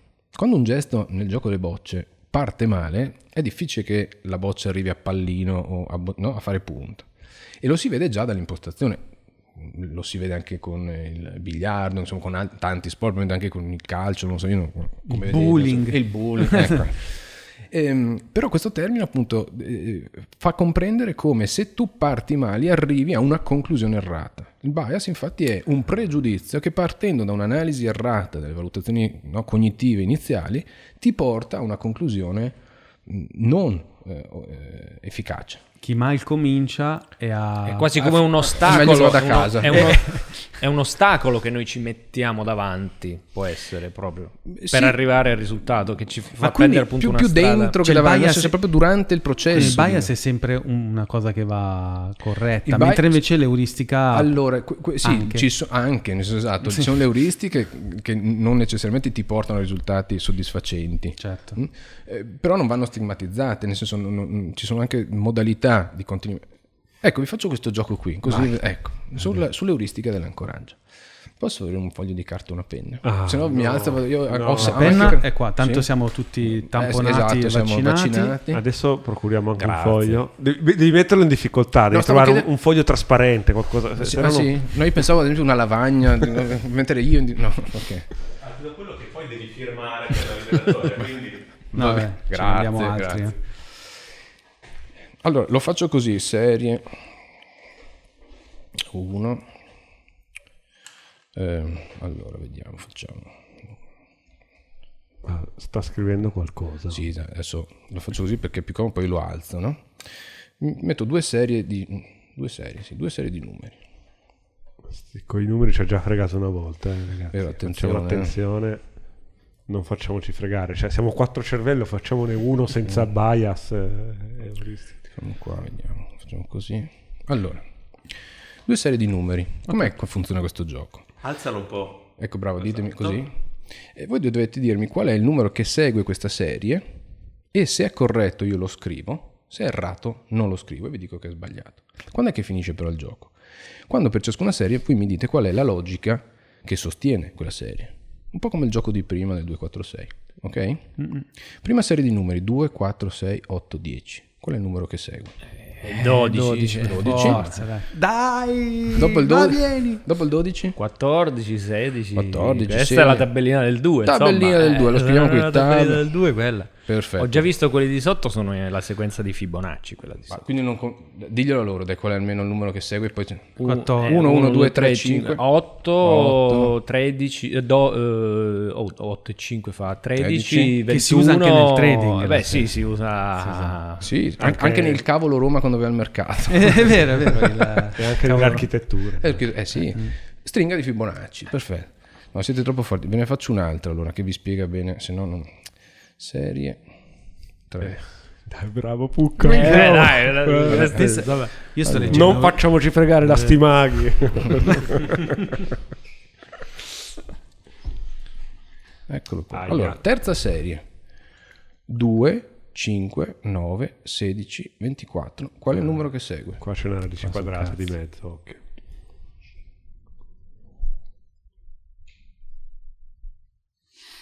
La mia inutilità matematica si conferma in diretta. Allora. Cioè dite il numero corretto e è corretto io lo scrivo, se non è corretto non lo scrivo. Eh, questo è, è- è difficile. 2, 5, 9, 16, 24. 2, 5, 9, 16, 24. Pre- prendiamoci tutto il tempo, eh, ragazzi. 2, Allora, aspetta che me li scrivo. perché ci sta. 2, 5, Sei un treppiede che lo 9, metto qui? 16, 24. 2, ah, sp- no, 3.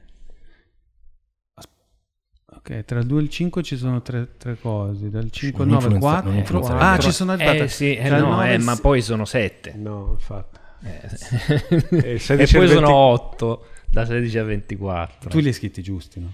Sì, sono giusti. Glielo volevo chiedere pure io. Sei eh. sicuro? Glielo volevo chiedere pure io. Tanto sul bias di conferma ci state lavorando col protocollo psicoemotivo, Vedi, quindi vedi piano che piano. esatto, Eh, ottimo.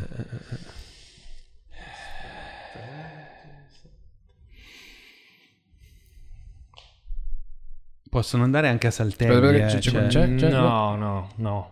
Allora, no, eh, no. no, c'è qualcosa che non va. 16 più 15 quanto fa? Se- 31. 31.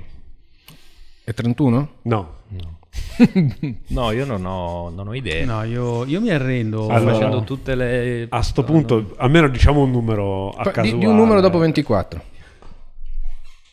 Se è giusto lo scrivo. Innanzitutto deve essere dispari. Abbi fiducia. Deve essere dispari per forza. E Mm, No, No, non è detto. E- e fa- io qua sto cercando di capire dalle, dalle sue espressioni. Dalle micro Ah, tu vuoi facciali. fottere il mago, capito? Cioè, pensa all'ego di... Ego del garzotto. Allora, Aspetta, sì. Bisogna... È, è 30... è- aspetta, è 42. Giusto? Minchia pucca. Dopo Vedi, non era dopo 32, ma 42, Aspetta, aspetta, aspetta. Dopo poco. 42? Vabbè, 42 più 24 eh, più... Ah, il, il sommare il numero due. prima. 42 più 24 più... eh, oh, porca miseria, non mi ricordo più come sono arrivato a... più 2. Dimmi il numero e poi mi dici 42. la legge che sostiene la stringa.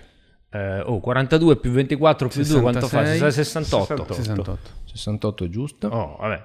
Qual è la regola? Sommare i due numeri precedenti e aggiungere 2. Come no? No. 68 è giusto. 42 è giusto, ma non è quella la regola che sostiene la stringa. La regola terza è che stringa. è tutto giusto quello che diciamo. Prova. Di un numero dopo il 68. 90. Giusto? No! Minchia grande Harry. Alla Quindi la regola è? Vedi? Qualsiasi cosa dico che sia più alto del numero precedente è giusta. Questa clausola è la legge che sostiene la terza stringa. Cioè, dopo il numero 24, che cosa fa il nostro modello mentale? Anche se ve l'ho scritto Tu, dopo scusa, la prima e la seconda Ma perché tu... che- che- che- Beh, Aspetta, perché eh. 2 più 5 più 2 fa 9. 5 più 9 più 2 fa 16. 9 più 16 più 2... Anche 2 più 3 meno No, 1 aspetta, fa 4. no, no, no, eh, no, forse no, forse mi sono fatto un trip e... Però lui, cioè, cioè, lui è stato al gioco. Eh, infatti, cioè, è grande. quello che ti È frega. Beh, lui- No, non sono, sta- ti frega. eh, non sono stato al gioco. Attenzione, Eh, è che il risultato, se è giusto, io lo scrivo. La questione è come arriviamo al risultato attraverso un'euristica. E l'euristica dell'ancoraggio e dell'aggiustamento. Perché? Io la terza stringa ve l'ho scritta addirittura separatamente rispetto alla prima e alla seconda. Sì, siete stati bravi, quindi ve ne faccio una un po' più difficile. Non era vero.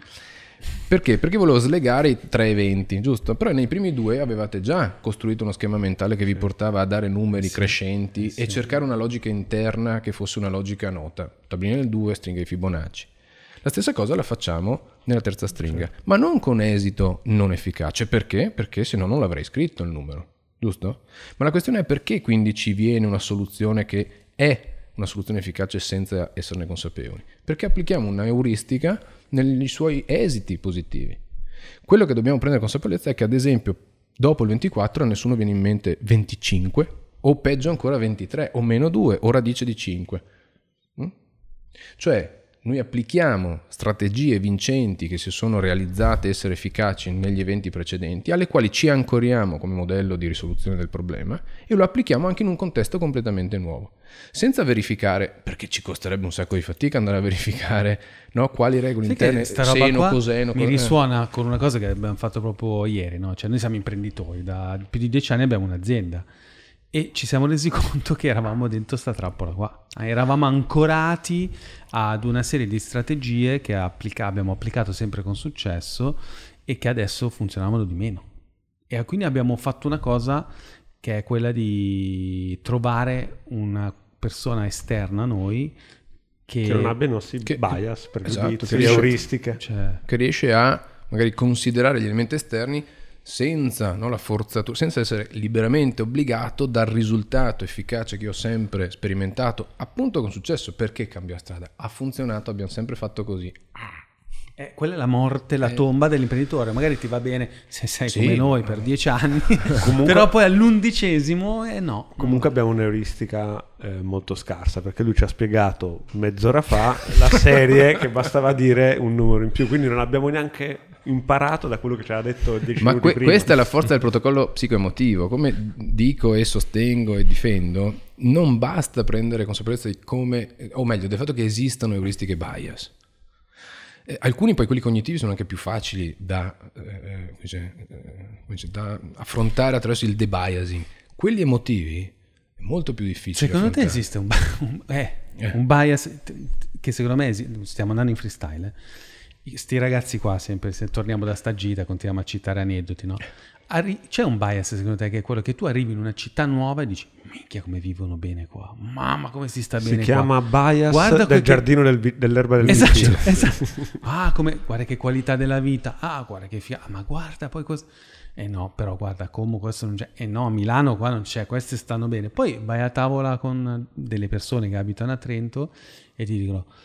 Ma io mi, cioè, sto impazzendo, cioè dopo due anni di pandemia non vedo... No, no, ma Tre- a Trento più che alcolizzarti non puoi, non c'è niente da fare. Beati voi che venite a Milano, non so quando sarà la prossima volta che potrò tornare a Milano.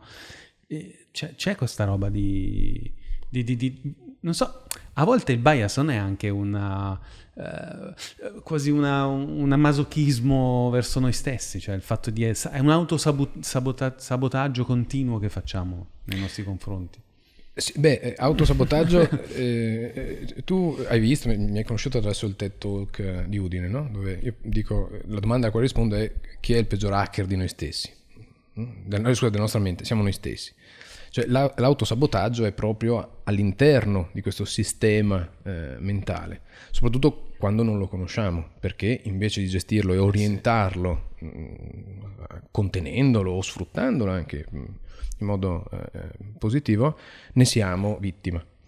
Eh, tieni presente che uno dei principi fondamentali con i quali noi ci relazioniamo alla realtà è quello del confronto. Quindi non riusciamo a esprimere un giudizio assoluto di valore sulle cose. Se lo facciamo, lo facciamo sempre sì. nel confronto con gli altri. No? Eh, spesso cito l'esempio del, del, del, eh, chiama, del eh, ah, via card, no il via card, nell'autostrada come si chiama? Il telepass, telepass, telepass. grazie, il via card della carta, anche sì. quello un po', ma il telepass. E se tu sei al casello, è vuoto, passi con il tuo telepass, bello, è un buon servizio, sei soddisfatto di pagare il tuo abbonamento e risparmi tempo, ok. Ma vuoi mettere quanto meglio e quanto più valuti questo tuo benefit nel momento in cui di fianco c'è la coda ferma sotto il sole. Grande godimento. Sì, sì, io faccio sempre il dito medio. Sì, ecco, vedi, proprio per, per, manifestare Lavoratori. eh. Quindi no, confronti mm, a, a parità di, di, servizio eh, il contesto che ti circonda, la situazione in cui sei e in relazione a, a ciò che emerge da questo confronto la valorizzi o meno. Oltre al fatto che, come dicevamo prima, ci sono delle tendenze di, di, protezione mm. nei confronti dei nostri comportamenti. Quindi eviti di, di esporti eh, al... Per quello si fa fatica a mettersi in dubbio. Perché? Perché si fa fatica a costruire una sicurezza nei nostri comportamenti decisionali. Mettersi in dubbio significa rivalutarli per essere disponibili anche a cambiarli. Eh, quando appunto parliamo di, di, di protocollo psicomotivo significa eh, lavorare sul fatto che ci siano altre strategie che ci portano anche a soluzioni più efficaci, però per arrivare a quelle bisogna fare un po' più fatica, bisogna rinunciare a qualcosa. Eh, su questo però la mia convinzione è che bisogna recuperare quello che un guru del marketing di qualche anno fa diceva nei confronti dei suoi clienti, ovvero eh, Ippocrate da Chios 400 anni prima di Cristo, che diceva, lui parlava dei, dei pazienti evidentemente, no? dei primi medici, ma diceva se eh, devo davvero curare, se voglio curare il mio paziente, chi sta male, devo fare in modo che lui, o meglio, non sono io, è lui che deve rinunciare all'origine del suo male per poter stare meglio. E questa è una legge che la psicologia 2400 anni dopo ha ben rinfrancato e cioè, riconsolidato. No? Se non riusciamo a rinunciare a qualcosa, non riusciamo neanche a cambiare verso qualcosa di meglio. Eh, la comfort zone molto spesso è una zona dove si vivacchia, si sopravvive, però vuoi mettere? Che fatica rimettere in dubbio, no? riprogettare, cambiare. Eh sì.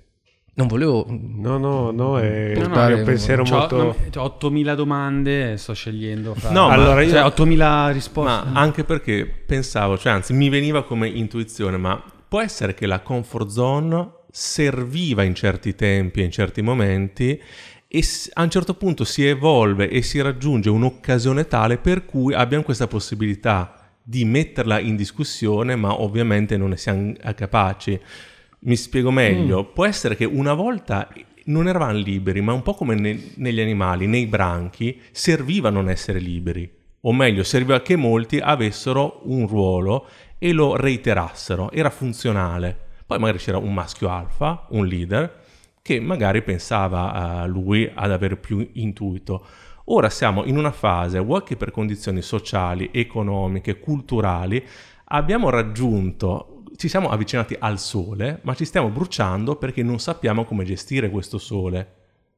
Ovvero non sappiamo come essere liberi fondamentalmente. Non so se mi sono spiegato. Allora, eh, beh, da, que- da, quello che mi dici e da quello che mi arriva, poi dimmi tu mm-hmm. se la risposta è, eh, ha senso, hm? la risposta alla conversazione ha senso. Ehm, sull'essere liberi, sì, sono profondamente, l'ho già forse citato un paio di volte, ma sono molto affezionato, affezionato ecco, anche quello è un bias. ehm, effetto dote, sì. Eh, all'idea dell'essere liberamente obbligati. Cioè c'è un sistema contestuale caratterizzante oggi che ci vincola molto di più. Eh, Akerolf e Schiller sono due premi Nobel per l'economia che hanno scritto un libro che si chiama Ci prendono per fessi, forse l'avete No. visto. Ah, ci prendono per fessi. Eh, tradotto in italiano mh, dall'inglese ehm, Fishing for Phishing, sul gioco di parole che si scrive uguale mh, phishing e phishing. Phishing, Esatto. phishing, sì, certo. Ehm, ci prendono per fessi, una delle cose che dicono proprio all'inizio è oggi viviamo in una società dove la maggior parte di noi prende decisioni che fino a qualche tempo fa nessun uomo o donna, quindi nessuna persona di buon senso avrebbe mai preso.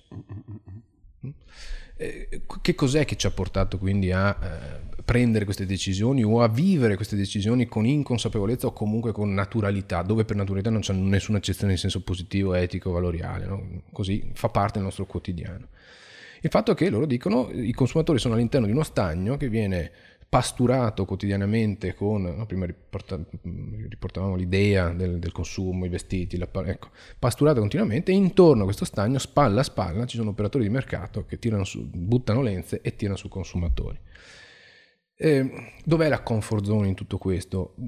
Da quello che dici, quello che mi viene in mente è non so quanto fosse funzionale un tempo e oggi meno funzionale, perché dal punto di vista psicologico la comfort zone è comunque una zona funzionale allo stare bene, al benessere.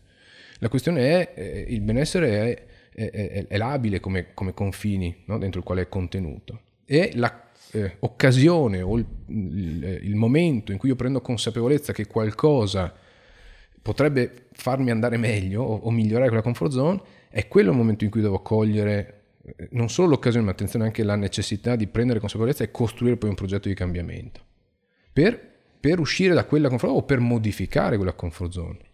Eh, lì secondo me la fatica nel cogliere questa consapevolezza oggi è che la pressione esterna, perché chi pastura è il mercato, dicono eh, Akerlof e Schiller, eh, le informazioni, no? i media, la, la società, la, la, rete di riferimento, ecco, ci mette in una condizione dove è sempre più difficile cogliere quel momento.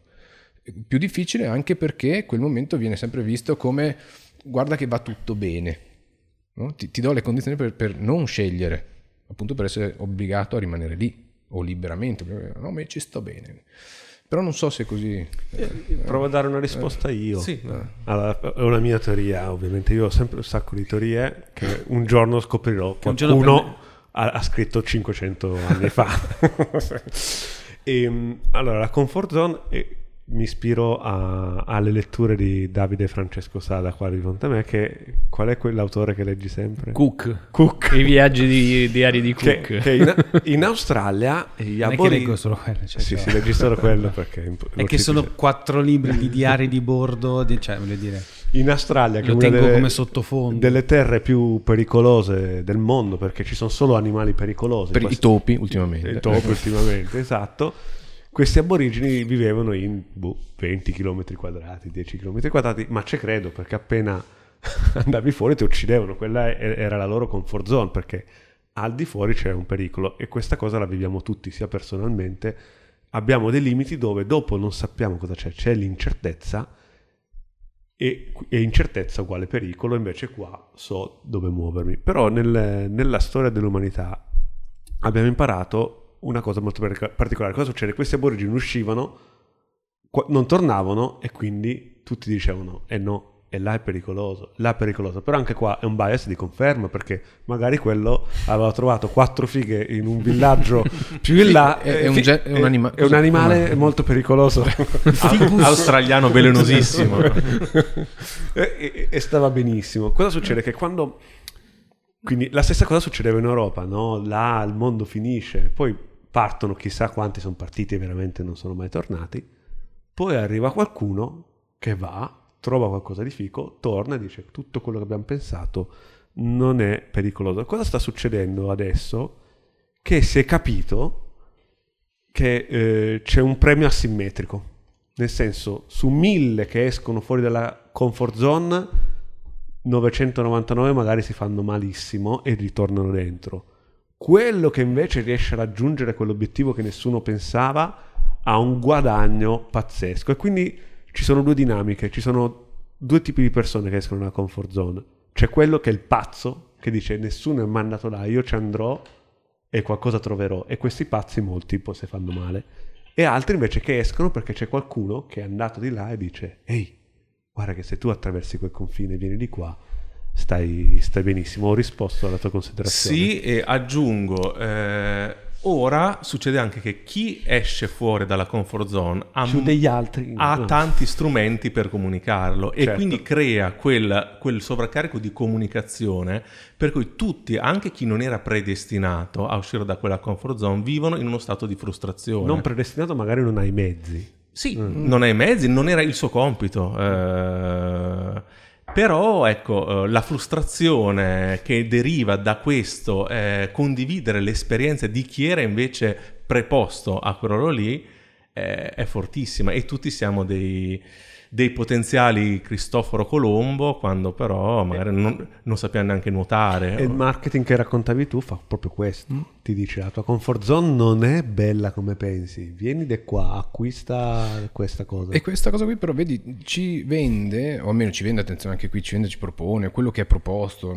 senza davvero ricerca di capri espiatori, è un'idea della frustrazione come negativa, no? Invece la frustrazione è una leva motivazionale molto forte, che eh, fa tornare l'importanza di costruire un progetto di miglioramento verso un'aspettativa. E se io riesco a costruirmi questa aspettativa in modo più consapevole, molto più così anche critico, eh, esplorativo, generativo rispetto al fatto che ho messo in dubbio alcuni elementi, quindi su quelli lavoro, può diventare una, una leva importante per cambiare, per, per uscire, per modificare i limiti. Sono d'accordissimo, anche se purtroppo la frustrazione, come tanti altri strumenti, compreso il, il denaro, speco- spesso vengono vissuti ehm, nella maniera sbagliata, o meglio, in reazione e non, come dire, in eh, occasione trasformativa. In, eh, Mm. eh, quindi ecco, ci vorrebbe delle- dell'educazione anche sul come vivere il dolore fondamentalmente, come vivere lo scomodo. Eh, Eh sì. Il dolore è una parola Eh, che... scusa, il piombo eh, da trasformare in oro, fondamentalmente è l'alchimia questa, no? E infatti, guarda, grazie Joe perché guarda, ci ho scritto qua dolore. Eh. Ed è proprio quella parola chiave che secondo me mancava in questa discussione. Il dolore eh, come medicina necessaria o come, mo- come dire, iniezione energetica eh, cruciale per uscire dalla zona di comfort.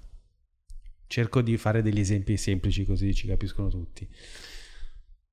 Ma non è che tutto questo parlare e fare, muoverci, visto che stiamo parlando di denaro, verso la universal income, quindi reddito di cittadinanza, come lo chiamiamo noi, noi in Italia, rischia di non farci percepire mai questo dolore e quindi non farci uscire mai dalla zona di comfort e quindi vivere per finta, accontentarci di Primark, di Ryanair, con quei 1000 euro che mi dà lo Stato e io rimango sempre la rana nella, nella- Pentola. nel- nel- dentro la pentola. Cioè, questa...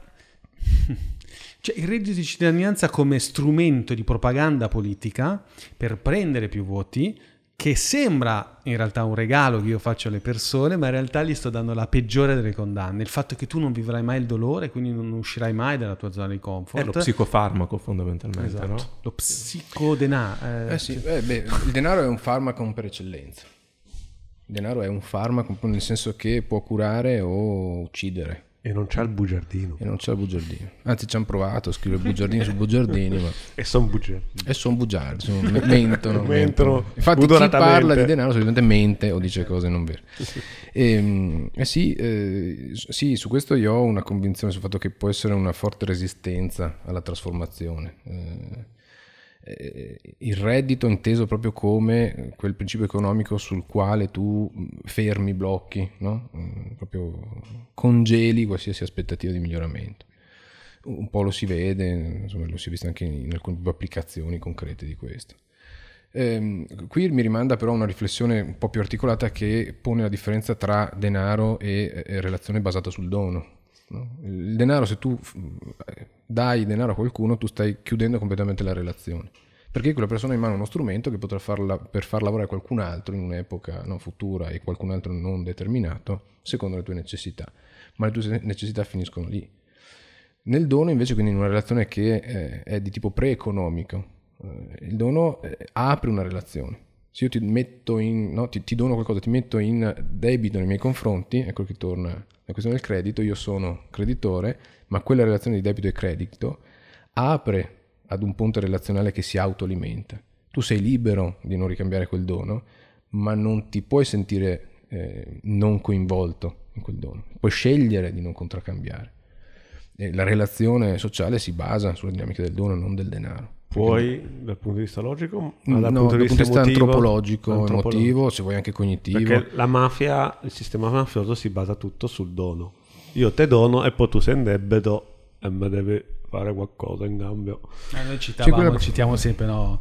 le gen- siccome siamo dei biografi di Berlusconi, cioè ci piace leggere tutte le faccende della sua vita, ci incuriosiscono. Lui era famoso, e ho conosciuto tante persone anche nella vita reale, che dava, regalava i Rolex ai manager eh, così a pioggia, le signore che lavoravano alla standa, mia mamma ne conosceva, e no, loro lavorano alla standa, e no, ma Berlusconi dava sempre il Pandoro a tutti, cioè è stato lui che ha inventato questa cosa del dono a tutti, perché ci- sapeva che dopo si creava questo... Vincolo. Il dono vincola. Il- l'esito di quel vincolo o la strategia, la modalità con la quale viene gestito, anche lì, è bene o male, dipende. E torno nella risposta, naturalmente a me è più cara, ma non è a me più cara, è perché gli esiti, no? o comunque le, le strategie che vengono applicate ti danno una direzione eh, della risposta. Sulla questione però della differenza tra la possibilità di aprire una relazione o chiudere una relazione, denaro e dono, quindi sistema Certo. economico e sistema pre-economico, eh, lo hanno evidenziato e- in modo diciamo solido. Sul come questo eh, appunto modifichi anche la situazione attuale, eh, beh, penso che riporti una dimensione importante sul fatto che alcuni strumenti non facilitano il cambiamento. E se poi tra questi strumenti noi inseriamo anche strumenti proprio come strategia o come occasione, inseriamo quello del dolore, eh, beh, il dolore è una dimensione di già interna alla dimensione della decisione. Decidere significa tagliare quando tu tagli, sviluppi, sviluppi nel senso che in te nasce un sentimento emotivo di separazione, di dolore da tutto quello che hai rinunciato nel momento in cui hai scelto. No? Rimanda proprio al taglio del cordone umbilicale con tutta la dimensione simbolica della madre che partorisce i mostri, no? fin quando non vede mm, che cosa ha partorito, quindi quando non c'è la scelta finale l'uno rispetto ai tanti possibili, ehm, come si dice, alle tante possibili eh, opzioni di scelta, uscite che rinunci, alle quali rinunci perché una devi fare, eh, questo atto di separazione ha, ha un suo- una sua dimensione eh, del dolore. Ehm, del dolore, beh, anche eh, Kahneman lo ha dimostrato in alcuni dei suoi studi, no? sul fatto che è molto più intenso perdere la stessa somma di denaro che non Ah, voglia. guadagnarla, quasi il doppio, dice lui. Sì, mm? sì, sì. Eh, il dolore f- fa parte del, nel management, no, no pain, no change, non si cambia senza dolore. Ritorna forse più Caspita, volte. È un casino questo. Perché a livello politico, se io faccio un fondo un partito e, e dovrei essere veramente etico, dovrei dire io, se mi date il voto, vi farò soffrire di brutto. Lacrime e sangue. Solo i tecnici che possono una volta farlo. Eh, l'ho già sentita No, questa. No, ma once a wa- eh, comunque, by the way, qualcuno l'aveva fatto. Quando gli dicevano non domandarti come, cosa lo Stato, chi è Kennedy, Kennedy. Kennedy, non domandarti quello che lo Stato può fare per te, domanda tu cosa puoi fare per noi. Quanto è, è anti-attuale questa Però vedi, cosa. que- questa, questa osservazione eh, lascia fuori da- dall'ambito politico le emozioni e gli affetti. Perché amore, il partito dell'amore, o no? I leader che amano i propri... Oppure il partito... No, sì, l'amore non solo quello di... di Partito Cicciolina. dell'amore c'era sia quello di Cicciolina Esatto, e ma poi Berlusconi, Berlusconi, che- riedito, esatto, che tu guarda- dicevi. Mhm. che- sai che Berlusconi ha invitato Cicciolina in vacanza in Grecia tempo fa. Quindi che tutto si unisce. Io so tutto su Berlusconi. E il partito delle lacrime, il partito in senso, la, la- la politica delle lacrime e sangue, anche lì eh, forse è, è- è fuori dai limiti della politica, no? l'inserimento del- in politica non si è amici, in politica si è pragmatici, risolutivi e, gestionali, almeno per come la E non si è educativi a questo punto. Beh sì, Sì. però l'educazione, eh, sì. Ah, perché tu dici l'educazione avendo una componente tipo affettivo, relazionale. Non lo so, Ah, ah. domande, infatti. non ho la risposta. Eh. No, no, beh sì, attraverso la politica si educa sicuramente, ma... eh. E a proposito di educare, invece c'è qualcuno che non sono i politici, che invece dovrebbe averci avuto educato su- sul denaro. E quanto è difficile uscire da un pattern familiare legato al denaro? Quanto sono pesanti?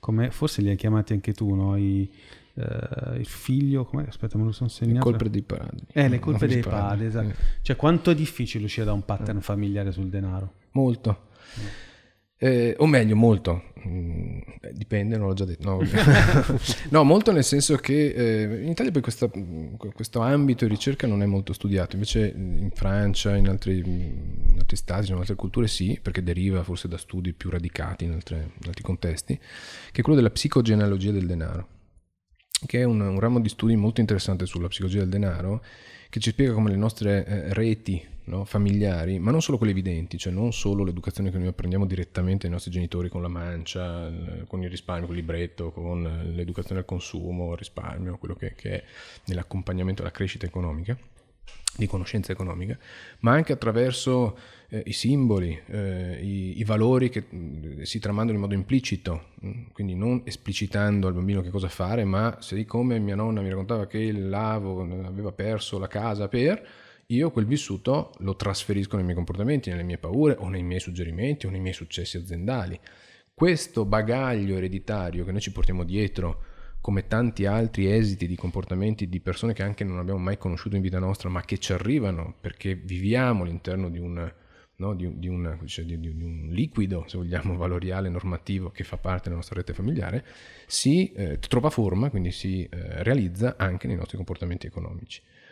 E molte volte in modo non consapevole, la maggior parte delle volte, sia sotto forma di resistenze o di eh, re- iterazione ripetere, no? quindi io eh, replico eh, pattern comportamentali di cui non necessariamente sono l'origine, sia in modo invece eh, risolutivo, eh, eh, no- evitando quei pattern, a seconda di quello che è stato il principio, il contesto. Qual è un buon modo per capire quali sono i pattern familiari che mi... Farsi delle domande, farsi delle domande rispetto Tu a... fai anche, segui le persone su questo? Sì. Coaching personale eh, con- E fa parte della tua...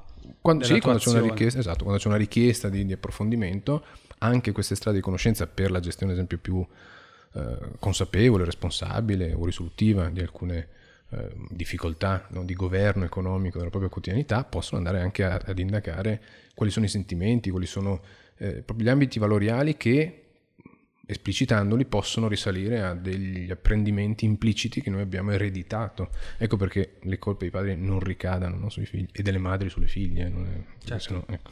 E, e c'hai delle tecniche particolari? Adesso mentre parlavi mi venivano in mente le costellazioni familiari, non so se No, è sì. presente.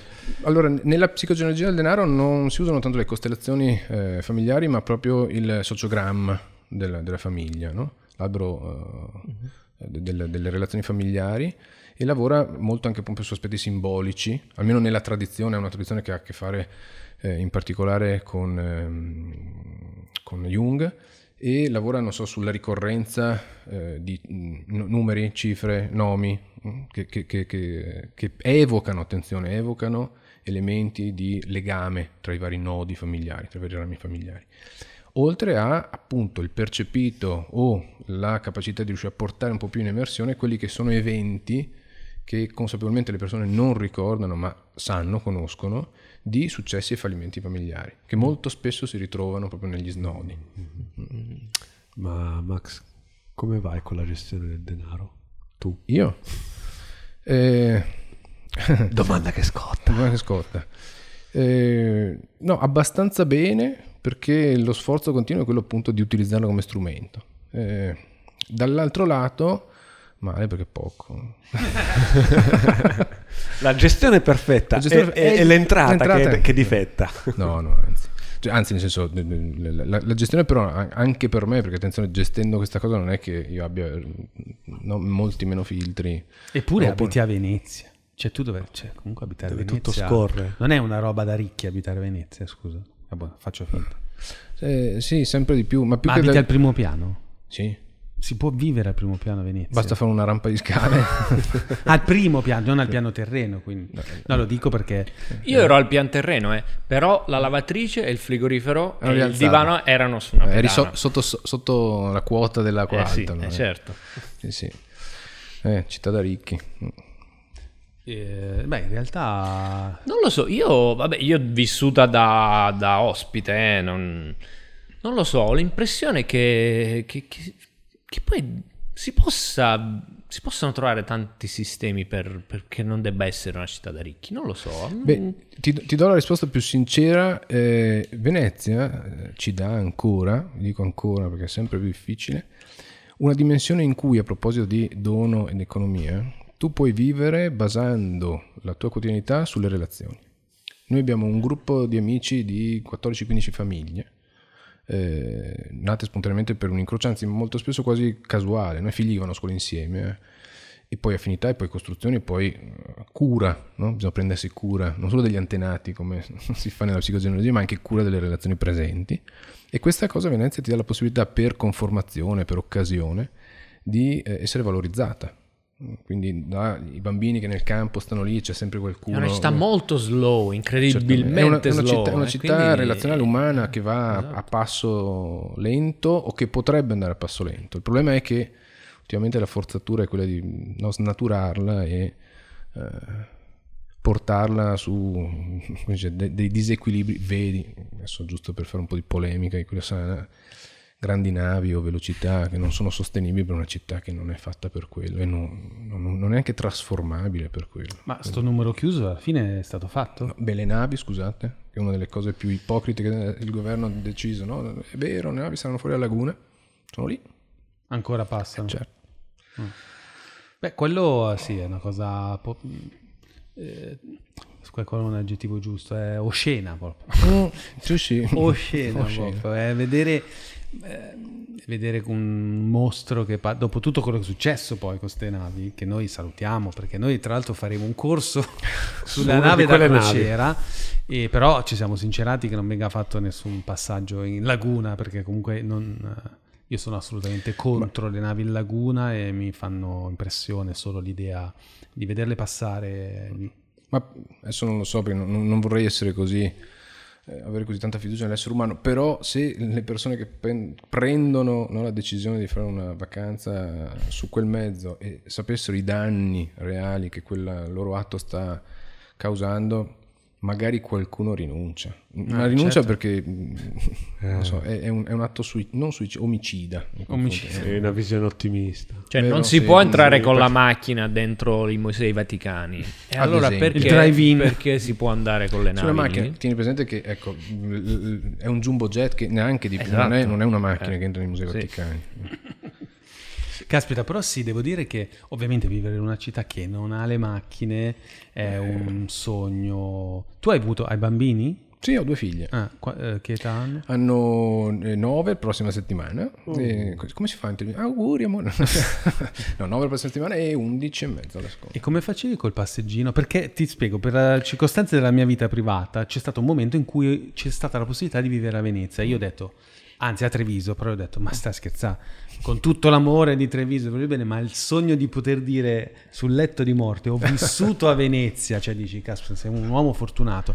Solo che avevo un bambino di all'epoca 2-3 anni, c'era il tema del passeggino, abbiamo fatto mezza giornata a Venezia facendo finta di abitare lì e abbiamo detto no, non, cioè, non ci sto dentro. È tutta una questione anche di allenamento. Anzi, è un'ottima occasione per, recuper- per recuperare il, la- il postpartum per la mamma e l'attività fisica per il papà. L'unica cosa devi prendere un passeggino che faccia il passo dei gradini, perché sennò quello ti complica Cioè quello molto- triplo con le tre non ruote? necessariamente, è l- la distanza tra le ruote davanti e quelle dietro che ti permette di fare la maggior parte dei ponti con minor fatica possibile, se no diventa Certo, certo. Più Quindi difficoltoso. due figli di- cresciuti anche loro tutti a Venezia. Che figata. E quindi non sanno andare in bicicletta. Sì, che è vietata la bicicletta, ricordiamo. questa esatto, ricordiamo la verità, sì. Per i bambini per fortuna ancora no, anche se stanno lottando Ah anche sì, ah, Sì, ci sono campo- dei campielli dove li vedi i bambini. su zone gioco, sì, sulle- sì, sì. sì, sì. anche se anche lì stanno trasformando in modo probabilmente poco illuminato il fatto che si tolgano anche quegli spazi nella socialità dei bambini. Veramente. E sono i turisti dove li metti. Vabbè. E quindi questo anno com'è stato a Venezia surreale? Cioè avete vissuto in una condizione che, che- che- era la stessa di tutto il mondo, però vissuta a Venezia mi sa che Guarda- assumeva un elemento ancora più Sì, quintessenziale. A proposito di, di- di luoghi no, opposti, di situazioni opposte, presente la chiusura è stata, anzi eh, avevano chiuso no, il carnevale due giorni prima, quindi... Eh sì, mi ricordo. qualche- esatto, non so se erano 60-70 mila presenze in un giorno, nell'ultimo weekend o poco prima insomma, del- del- del- della chiusura, a zero, nel senso a qualche migliaio di, di abitanti eh, residenti, purtroppo sempre costantemente in calo perché ne perde mille sì. all'anno. Mille all'anno. Sì, sì, Sì, sì, sì. mille all'anno. Vanno tutti a Mestre, quasi tutti. E, e quindi ci siamo trovati eh, in quella quarantena, poi io per necessità anche attra- in cui non ci si poteva muovere sono dovuto andare nel lato opposto di Venezia, io in un paio di occasioni ho attraversato una Venezia in cui non si sentiva ma neanche il canto dei gabbiani, era una cosa, non c'era alcun rumore.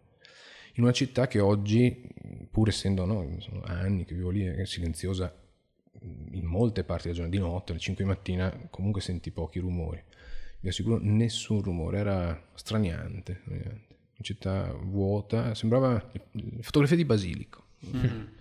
E, e come si vive adesso la ripartenza? Ovviamente anche lì sarete un po' scissi fra chi dice beh è finita la pacchia adesso Sì, e dall'altra invece chi ha È più un auspicio forse no, di alcuni e una... Cioè non c'è la possibilità secondo te di aver fatto tesoro di questa esperienza per capire come potrebbe essere la città senza le invasioni barbariche o comunque se- cioè, non lasciandola una città museo ma regolamentandola in maniera più consapevole. Temo che non ci sia stata, in, non ci siano stati in questi 14-15 mesi eh, nessuna azione di mh, riflessione No, eh, eh, seria che, che abbia colto, che potesse cogliere questa occasione per fare qualcosa in una direzione diversa. Perché c'era una ragazza che è venuta qua, che era una infermiera o una, una hostess, che parlava di quella spiaggia toscana che oramai è solo Ah, ok, prenotata. la- l'assisten- l'assistente della volta scorsa. Eh. Sì, di Ah, Grosseto. di vicino a Calaviolina, Grosseto, Calaviolina. Calaviolina toscana che um, no,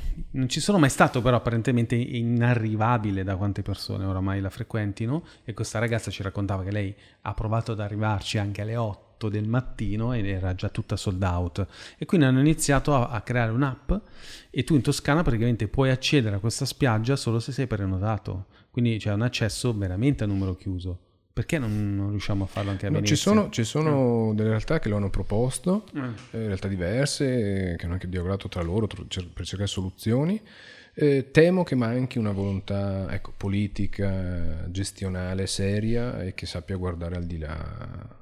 Secondo me manca proprio una visione. Perché io, tra l'altro, tutte le volte che vado a Venezia, io dico: Ok, questa è una città ultra turistica, ma comunque nell'80% della città non c'è quasi nessuno, anche nei, nei periodi di, di- di massimo turistico. Sono- vanno tutti nelle stesse zone. E tant'è vero che quando parlo con i turisti stranieri, molti poi rimangono delusi da Venezia perché dicono è troppo turistica.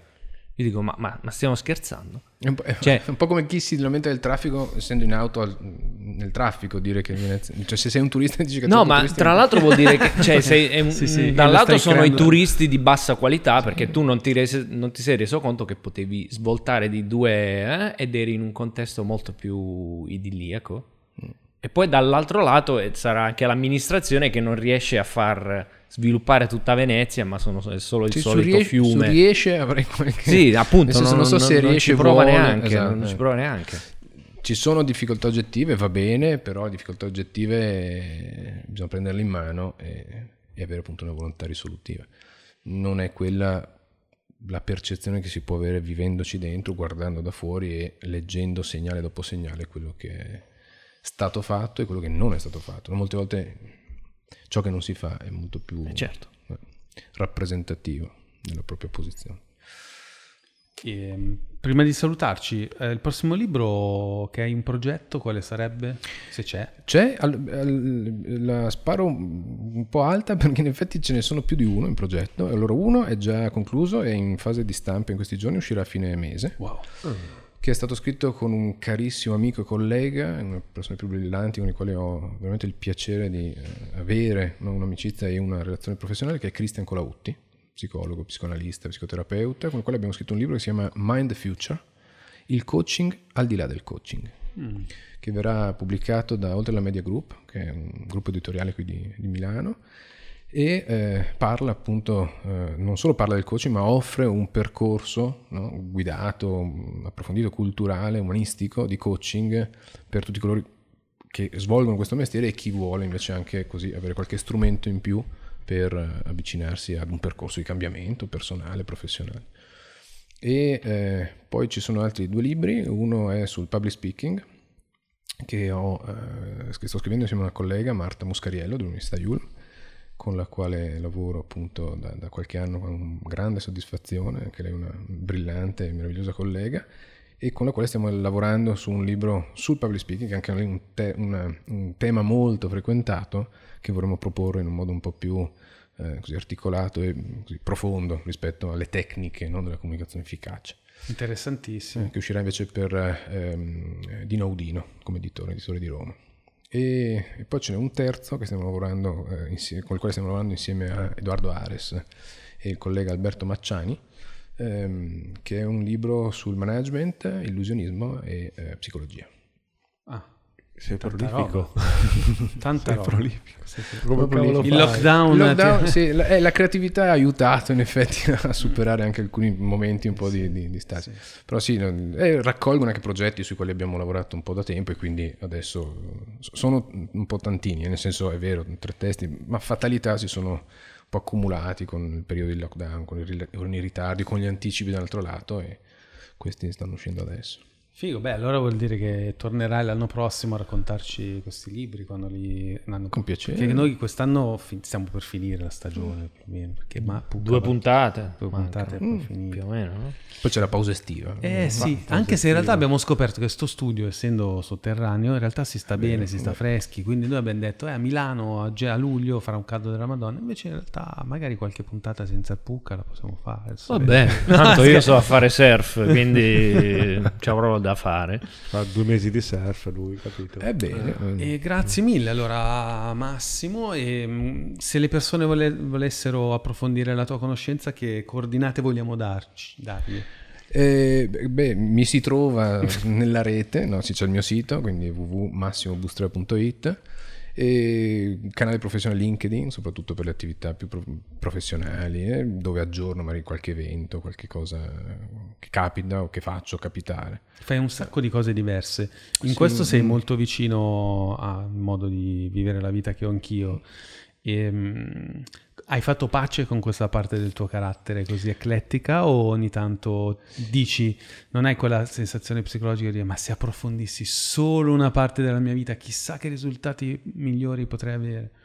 Allora, è vero, e questo era uno, anzi forse è proprio nata da lì, no? da questa conflittualità interna, dalla quale invece serenamente mi sono spostato e non per nulla appunto il mio modello si chiama la terza metà, per cui io sono convinto che siamo fatti di più metà, 3, 4, 5, però insomma nella terza metà c'è proprio questa idea del fatto di unire i piaceri, le, le- le potenzialità anche che emergono dalle esperienze diverse e poi farle confluire. L'educazione col jazz ha dato modo a- di, di generare quella che si chiama jazz, una storia in bianco e nero, che è una lezione concerto che porto avanti da 2003. eh, dove Perché tu racconto- suoni anche Suono pianoforte. anche pianoforte jazz, sì. Wow. Mm. Anzi, poi, poi- sarò a Milano il 21, se volete venire. Al- Volentieri. dove? Al Legend Club. Il 21 giugno. Sì, Segno subito. 21 volentieri. giugno. Com'è? Dov'è il Legend Club? Il Legend Club, eh, zona Affori, si dice Affori. Sì, sì, Affori. Sono di Milano.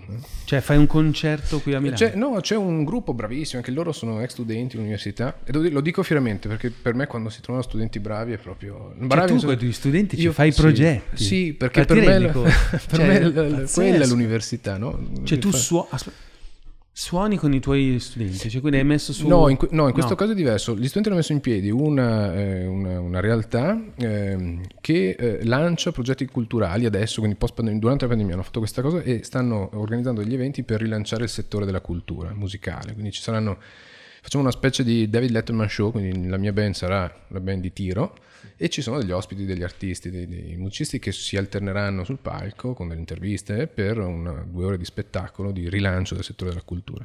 Bravi. Ah, quindi questo- tu sei quello che suona in sottofondo. Sì, sì, esatto. Il Demo Morselli. Sì, letto, come si chiamava quello di Letterman? Quello pelato, Eh, il sì, signor eh, simpaticissimo. sì, eh, Cazzo. no, siamo partiti male con i nomi, non riuscirò Sì, mai a eh. recuperarlo adesso. Eh. E, chi- eh, insomma, e quindi questo è un evento. Questo è un evento. Paul Schaeffer. cioè, Paul Paul Schaeffer, Schaeffer, esatto, grazie, grande. Paul Schaeffer. Alexo. Chissà se è ancora Sì. vivo. Ah. Figo, Eh, eh, Sì, sì, ha quello- 71 anni. Sì, Sì, infatti. E quindi vedi unire appunto musica con la storia, con l'educazione, neuro- l'illusionismo con la psicologia. Eh, sì, è un, è un ecletismo sul quale all'inizio magari soffrivo un po' perché anche Eh. dice no, cosa fai, dove vai? No, è diventato un po' una Cioè, se cifra. ti espl- chiedono che lavoro fai, la prima risposta che dai qual è? È un casino. Sì, È un anzi, casino. È un casino, è un casino. Co- Cosa vi dico? La presentazione corta, no? Allora, umanista, psicologo, consulente, docente universitario e pianista. Figo. Grazie di cuore veramente per A essere voi. venuto. Beh, cioè, comunque si può vivere a Venezia e interagire con Milano costantemente perché tu insegni qua, vieni a suonare qui. Sì, sì. Cioè, vedi, si può fare. sì, sì. Io infatti ti facevo il pendolare Esatto. per venire a fare il bazar atomico. certo, eh, certo Si può fare, si può fare. Freccia rossa e via. Sì, Per me il Ponte alla Libertà si chiama Ponte alla Libertà perché la libertà è in una direzione. Però Grazie. Grazie. grazie, stato Massimo, un piacere. Massi- massimobustreo.it.com Punto it. Punto it. Grazie. Grazie, Alla grazie prossima. a voi. Ciao ciao. این بازار میکن